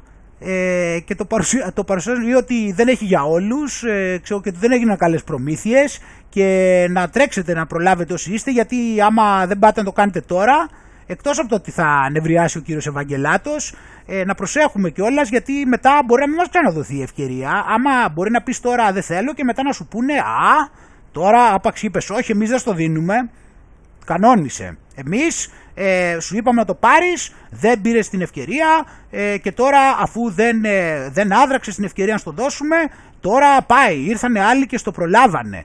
Μα και εγώ τώρα και τι θα κάνω, θα μείνω έτσι από τον ιό? Εμείς φροντίσαμε για σένα, σου δώσαμε το εμβόλιο και εσύ παρόλα αυτά, αυτό το σωτήριο ελιξίριο, εσύ αντί να κοπανίσεις με χαρά την ένεση, έκανες το δύσκολο και τώρα πάει.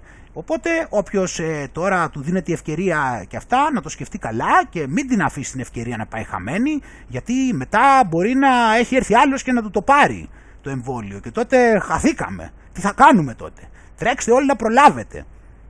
Είχαμε δείξει κιόλας στην προηγούμενη, είχαμε δείξει που κάνανε πάρτι εκεί στη Φλόριντα, έτσι, και τους φέρανε την αστυνομία και ο κόσμος ήταν έξω και όλα αυτά. Πάμε να δούμε εδώ πέρα τώρα στην Ολλανδία, έτσι, πάμε να δούμε Ολλανδία στο Vondelpark, στο οποίο όπως βλέπουμε είναι σαν να είναι όλα όπως πριν.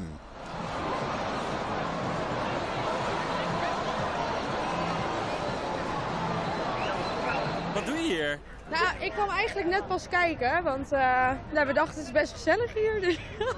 Ja, je was niet de enige zo te zien. Nee, er zijn best wel veel mensen, maar ja, dat mis je toch wel in deze tijd. Ja, maar is er niet ook nog steeds corona of? Ja, nou ja, zolang je gewoon met mensen bent en zelf een beetje afstand houdt. Goedendag, ik ben minister geworden. Vind ik het allemaal niet zo erg. Als het zo links zou zijn, dat mensen zouden denken van... Er gaat wat gebeuren, zou niemand hier nu zijn. Snap je? Als het aan de mensen zelf zou liggen, als het zo'n gevaarlijk virus zou zijn, zouden mensen zelf thuis blijven. Ja, er zijn regels en iedereen heeft een scheid aan. Εδώ δυστυχώς δεν τα κατέχω και για να μεταφράσω. Αλλά θα δούμε το άρθρο που λέει κάποια πράγματα.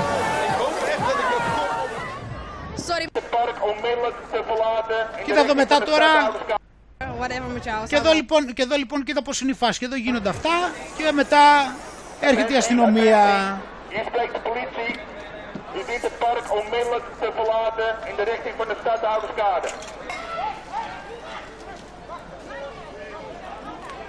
Και μετά πάλι όπως βλέπουμε. Iedereen liep eigenlijk daar. Ja, railschoppers, laat ik het zo maar zeggen, die δεν βαστιέται αυτό το πράγμα, φίλοι μου. Τι θα κάνει ο Μαύρος εδώ τώρα, αυτό θα γίνεται τώρα.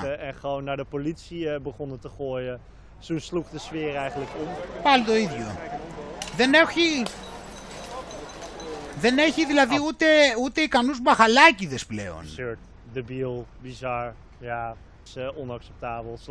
Δεν έχει δηλαδή ούτε μια αφορμή όπως και στο άλλο. Δεν έχει ούτε μια αφορμή με μπάχαλο. Στέλνει την αστυνομία στους ανθρώπους που κάθονται στα καλά καθούμενα.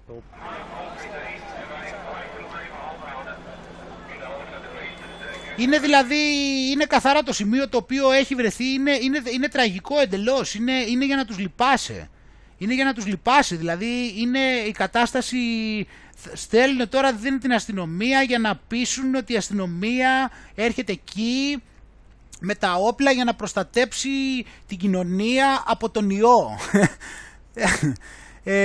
Οπότε εκεί πήγαν, λέει, εδώ πέρα όπως βλέπεις οι εικόνες, εδώ είναι το CNN, έτσι, οπότε το CNN δεν έχει εικόνες από εκεί, έτσι, πάλι καλά που έχουν βάλει τουλάχιστον, έχουν κάνει αναφορά έστω, κάτι είναι και αυτό, πάλι καλά, και έχουν βάλει και το link, έτσι, από αυτό το βίντεο, και οπότε μετά η αστυνομία, όπως είπαμε, έτσι το διέλυσε και ελέγχανε τις πόρτες για το πώς θα μπαίνουν, γιατί...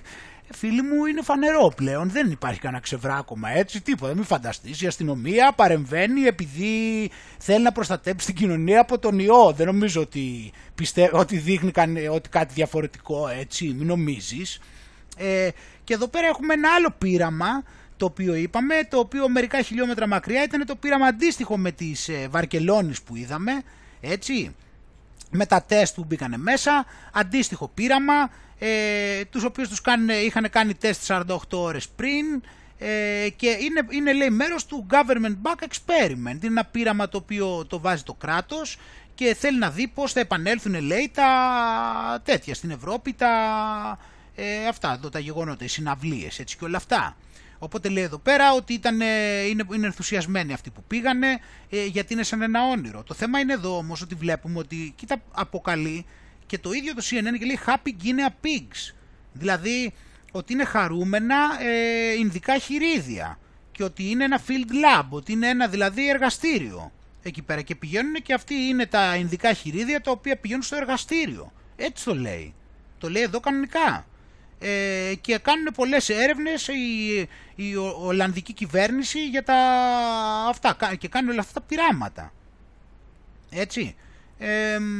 Οπότε λέει μέχρι τώρα τα ενδικά χειρίδια ήταν πολύ χαρούμενα με την έρευνα, είπε ο καθηγητής. Δεν έχουν πει λέει, κάποια τελικά λέει, αποτελέσματα παρόλα αυτά και ότι διαπιστώνουν λέει τώρα ότι άμα κάνουν λέει έτσι αυτά και έχεις ένα αρνητικό τεστ δεν είναι μεγαλύτερο ρίσκο από το να συνεχίζεις την κανονική σου καθημερινή ζωή στην Ολλανδία. Εντάξει. Οπότε είναι σε τέτοιο και μετά λέει εκεί μέσα για το πώς οι άνθρωποι, γιατί είναι πάλι εδώ που σου έλεγα ότι το βρίσκουν σαν ένα όνειρο, είναι τρομερός ο ενθουσιασμός αυτών οι οποίοι πηγαίνουν εκεί πέρα και πρέπει να έχουμε το νου μας για το τυράκι που ρίχνουν αυτή τη στιγμή, γιατί περί αυτού πρόκειται, είναι ο κόσμος ενθουσιασμένος αυτοί που πηγαίνουν, διακρίνω κάτι τέτοιο. Εμείς και θέλουν να τα έχουν όπως βλέπουμε έτσι υπό τον έλεγχό τους και όλα αυτά, αλλά είπαμε και είδαμε εδώ και βλέπουμε συνέχεια και στην να δούμε και εδώ ένα άλλο στη Γαλλία.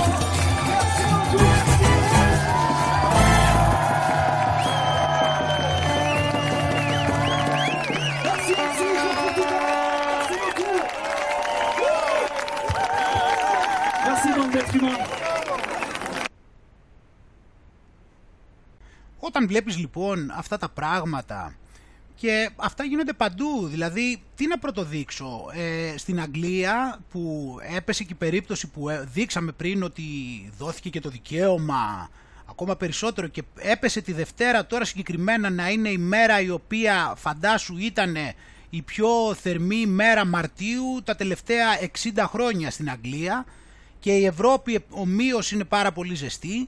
Και έγινε με πατή σε πατό και παντού τα ίδια πράγματα. Παρενέβαινε η αστυνομία γιατί οι άνθρωποι ήταν πάρα πολύ κακοί και μαζευόντουσαν συνέχεια μαζί και δεν τους ένοιαζε και άρχισαν λέει στην Αγγλία κιόλας να τους απαγορεύουν να έχουν και αλκοόλ εκεί, κατάλαβες, και πηγαίνανε και διαλύανε λέει τα group τα οποία λέει μαζευόντουσαν, αλλά ο κόσμος ήταν ανεξέλεγκτος και είναι ανεξέλεγκτος παντού. Οπότε αυτό είναι ένα σημαντικό βήμα, αλλά κλείνοντας τώρα, λαμβάνουμε υπόψη πάντα ότι και αυτοί έτσι θα προσπαθούν παράλληλα μέσα σε αυτά τα προβλήματα που έχουν, γιατί εδώ μαθαίνουμε ότι δεν κάνουν εμβόλιο άνθρωποι οι οποίοι θα ήταν σίγουρο κατά τη γνώμη μου ότι θα έκαναν, τους έχω δηλαδή ότι θα πήγαιναν βουρ και τελικά δεν πήγαν. Οπότε δεν το, δηλαδή το πράγμα φαίνεται πάρα πολύ, δηλαδή παρά είναι το πράγμα δύσκολο, εγώ έτσι νομίζω. Εντάξει, αλλά αυτοί, όπως είπαμε, θα επιμένουν και τα κύρια όπλα φυσικά είναι η αντινόηση και στα πλαίσια της αντινόησης είναι η ψυχολογική, η κοινωνική πίεση που θέλουν να ασκήσουν, αλλά δεν ξέρω πόσο κοινωνική πίεση θα μπορούν να ασκήσουν όσο συνεχίζεται αυτό το παραμύθι. Και συνεχίζεται συνέχεια αυτό το πράγμα να βλέπουμε όλον αυτό τον παραλογισμό συνέχεια να παραλογίζονται όλο και περισσότερο και να χάνουν και τον έλεγχο όλο και περισσότερο. Δεν είναι εύκολα τα πράγματα για αυτούς. Αυτοί θέλουν να μην μείνει πίσω κανένας. Θέλουν να μην μείνει πίσω κανένας, αυτή τη διαταγή έχουν πάρει και εδώ πέρα τώρα βρίσκονται μπλεγμένοι στη μεγαλύτερη πλεκτάνη που έχει ζήσει η ανθρωπότητα τελικά και όλα αυτά ξεμπροστιάζονται σε απίστευτο βαθμό μέρα με τη μέρα. Σε αυτόν τον αγώνα τους λοιπόν, φίλοι μου, αναμένουμε ότι θα συνεχίσουν να προσπαθούν να μας βάλουν αυτές τις παροπίδες που είπαμε, γιατί οι παροπίδες, εκτός από την υποταγή που είπαμε στην αρχή, έχουν και το σημαντικό ότι θέλουν να βλέπει το ζωντανό μονόπατα, όπως πηγαίνει και η σελήνη τους δηλαδή, μονόπατα. Και θέλει συνέχεια να κοιτάμε έτσι εκεί μπροστά, συνέχεια στο ρυθμό που μας δίνει ο αγωγιάτης, να κοιτάμε το καρότο όποτε μας ρίχνει το καρότο ο αγωγιάτης και επί της ουσίας τέτοιο νου δημιουργούν και όταν μιλάμε για την εκπαίδευση που παίρνουμε, επί της ουσίας μας δίνουν μια γραμμική εκπαίδευση, μια εκπαίδευση η οποία πηγαίνει στη γραμμή που ορίζουν αυτοί και αυτοί λένε ποια είναι η αιτία, αυτοί λένε ποιο είναι το αποτέλεσμα, αυτοί λένε ποιος είναι ο σκοπός και συνδέουν αυτή τη λογική αιτιολογική γραμμή που δημιουργούν οι ίδιοι και οι άνθρωποι δεν έχουν τη δημιουργικότητα να δούνε σε άλλη διάσταση πέραν από αυτής της γραμμικής, αυτή τη δυσδιάστατη, να το πω έτσι. Οπότε βρίσκονται σε μια κατάσταση στην οποία βλέπουν συνέχεια όπου δείχνει το μεγάλο αφεντικό και δεν μπορούν να κοιτάξουν καθόλου στα πλάγια. Οπότε δεν κοιτάμε στα πλάγια, πολλοί άνθρωποι δεν κοιτούν στα πλάγια όπως είπαμε, για να μην αγχωθούν, για να μην πρέπει να αλλάξουν κάποιο από τα πιστεύω τους, γιατί πρέπει να παραδεχτούν πολλά λάθη που έκαναν και δεν θέλουν να πάνε σε καμία εναλλακτική προσέγγιση και γι' αυτό την πολεμάνε κιόλας επί της ουσίας αυτή τη στιγμή, που είπαμε ότι ζητάνε από τον μπαμπά να τιμωρήσει την εναλλακτική προσέγγιση, ζητάνε, δεν δέχονται να την ακούσουν την εναλλακτική προσέγγιση, πηγαίνουν και βρίζουν, χρησιμοποιούν απλά βρισιές όταν ακούνε την εναλλακτική προσέγγιση, γιατί αυτή επηρεάζει τις παροπίδες. Γιατί οι παροπίδες πρέπει να είναι συνέχεια να κοιτάει το ζωντανό, συνέχεια τη διαδρομή που του δίνει ο αγωγιάτης. Εμείς όμως, φίλοι μου, έχουμε την, θα έλεγα, την ευγνωμοσύνη, θα έλεγα από την πλευρά μου, που έχουμε αναγνωρίσει τι είναι οι παροπίδες, τις έχουμε αναγνωρίσει για τα καλά, ξέρουμε ποιος μας βάζει τις παροπίδες, ξέρουμε πώς μας τις βάζει, με ποιο τρόπο, πώς το εκμεταλλεύεται, τι συμβαίνει στους ανθρώπους που έχουν παροπίδες και το σημαντικότερο, αγαθό φίλοι μου, είναι ότι έχουμε δει πέρα από τις παροπίδες και όταν δεις πέρα από τις παροπίδες τότε δεν μπορείς ποτέ ξανά να τις φορέσεις όταν είσαι άνθρωπος. Και τότε λοιπόν είναι που εκεί είναι να πατήσει κάποιος στην εσωτερική του πορεία και στην συνειδητοποίησή του και να πατήσει εκεί με ικανοποίηση και να προχωρήσει προς την κατεύθυνση να βλέπει παραπέρα, να ισχυροποιείται, να παίρνει πρωτοβουλίες, να αναγνωρίζει ότι έχει μια ελεύθερη βούληση η οποία του δίνει τη δυνατότητα να κάνει κάθε στιγμή οτιδήποτε καινούριο θέλει, ακόμα και κάτι που δεν το έχει ξανακάνει ποτέ, ή να σταματήσει κάτι που το έκανε συνέχεια, πράγμα που σημαίνει ότι κάθε στιγμή είναι μια υπέροχη ευκαιρία και η παρουσία μας συνειδητά μέσα στη στιγμή και η απουσία αυτού του μεγάλου μέρους των λογισμών τα οποία συνέχεια μπαίνουν και έχουν να κάνουν, είπαμε, είτε με το παρελθόν είτε με το μέλλον, και η συνεχής παρουσία μέσα στη στιγμή μας δίνει και τη δυνατότητα να έχουμε την καλύτερη κατανόηση, γιατί το ζήτημα είναι ότι κάθε τι που κάνεις είναι να είσαι εκεί.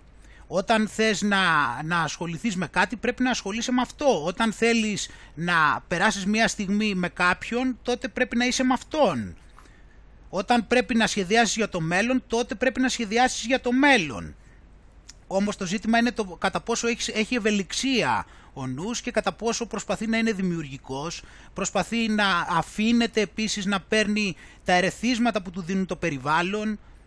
Όλο αυτό δηλαδή είναι μια νοοτροπία ευελιξίας, θα μπορούσα να το πω, μια αντίληψη ότι τα πράγματα αλλάζουν, γιατί οι άνθρωποι έχουν την τάση να σκέφτονται ότι το τώρα θα είναι έτσι πάντα, ή έχουν την τάση να κρίνουν το μέλλον βάσει του πώς είναι τα τωρινά δεδομένα. Θυμάσαι όμως, έχεις δει μάλλον πολλές φορές στη ζωή σου ίσως που έφτασες κάπου που δεν θα μπορούσες να το φανταστείς ότι μπορεί να έφτανες, ή να προχώρησες τόσο γρήγορα κάποιες στιγμές που δεν θα μπορούσες να διανοηθείς ότι θα γινόταν, ή να παρήγες μια τέτοια ποσότητα έργου ένα διάστημα επειδή σε ενέπνε που δεν θα μπορούσες να φανταστείς ότι θα μπορούσες να παράξεις. Όλα αυτά τα πράγματα είναι στοιχεία τα οποία μας ενδυναμώνουν επί της ουσίας, γιατί ο άνθρωπος αυτό είναι το πρόβλημά του, είναι ότι ζει αδύναμα. Εγώ αυτό διαισθάνομαι. Οι περισσότεροι άνθρωποι ζουν αδύναμα, ζουν σε φοβίες, σε προσπάθειες έτσι να πείσουν ότι είναι κάτι που δεν είναι, σε προσπάθειες έτσι να έρθει κάποιος άλλος να τους δώσει μια λύση. Όμως έτσι, φίλοι μου, δεν έχει νόημα το παιχνίδι, γιατί όταν το βλέπεις με μια άλλη οπτική γωνία, το παιχνίδι αυτό εδώ πέρα το έχει δώσει σε εμάς ο Θεός, και ο Θεός μας το έδωσε μεταξύ άλλων και για να γίνουμε εμείς καλύτεροι. Οπότε αν το βλέπεις έτσι, αλλάζουν τα δεδομένα. Δεν το βλέπεις σαν κάτι που κάπου θες να ξεφύγεις όλη την ώρα ή κάτι πρέπει να πετύχεις όλη την ώρα. Υπάρχουν φάσεις που εργάζεσαι στο να πετύχεις κάτι, υπάρχουν φάσεις που ξεκουράζεσαι, υπάρχουν φάσεις που πιέζεσαι, υπάρχουν φάσεις που χαλαρώνεις, υπάρχουν φάσεις που προβληματίζεσαι πολύ, υπάρχουν φάσεις που το μυαλό σου ασχολείται με κάτι απλό. Αυτή η ευελιξία είναι που δίνει, γιατί η κάθε στιγμή και η κάθε περίσταση έχει κάτι διαφορετικό. Αλλά το ζήτημα είναι ότι όλο αυτό έχει να κάνει με την επίγνωση για εμάς. Έχει να κάνει για την επίγνωση τι είμαστε εμείς, πώς είμαστε παιδιά του Θεού, πώς έχουμε φτιαχτεί, γιατί, πώς ζούμε, τι είναι καλό, πώς ερχόμαστε κοντά με τους άλλους, τι είναι αυτό που μας γεμίζει εμάς προσωπικά, γιατί και ο καθένας έχει και τις δικές του τάσεις. Αυτά τα πραγματάκια, φίλοι μου, όταν αυτά, αν μπορούσαμε με τέτοιου είδους και οι άνθρωποι τα καλλιεργούσαν μέσα τους, τότε όλα θα ήταν διαφορετικά, και θέλω να πιστεύω ότι πηγαίνουμε σε αυτή την κατεύθυνση. Θέλω να πιστεύω ότι αυτές οι έτσι δύσκολες καταστάσεις που ζήσαμε, και ευτυχώς που δεν έγινε κάτι κακό με ιό, όπως ίσως να σκόπευαν, και γλιτώσαμε και από αυτό, γιατί πολύ πιθανόν, όπως είπαμε, να ήταν αυτό το πλάνο.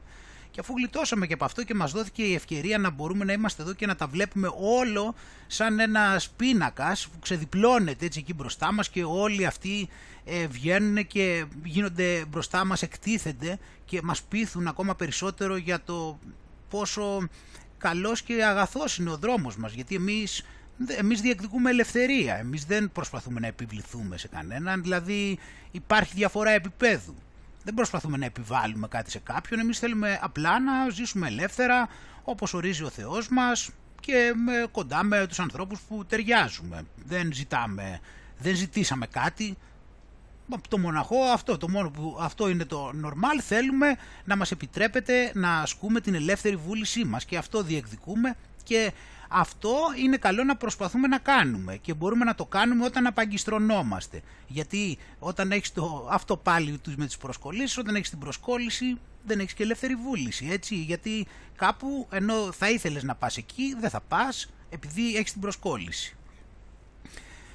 Καλή δύναμη σε όλους, φίλοι μου, ευχαριστώ που με ακούσατε, να είστε όλοι καλά, γεια και χαρά.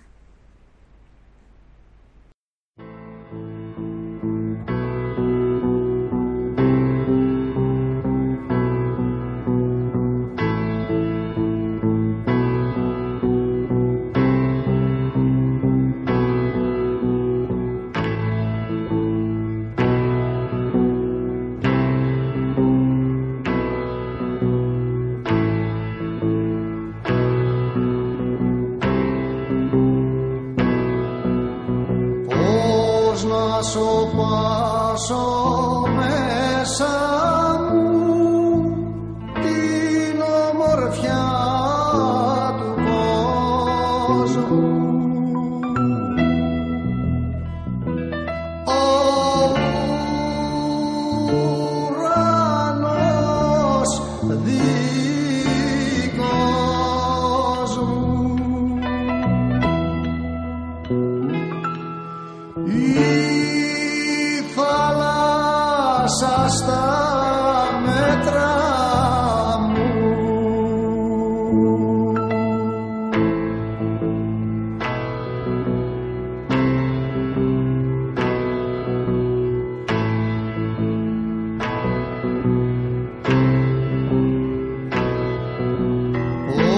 Πώς να με κάνουν να τον δω τον ήλιο μαλά μάτια στα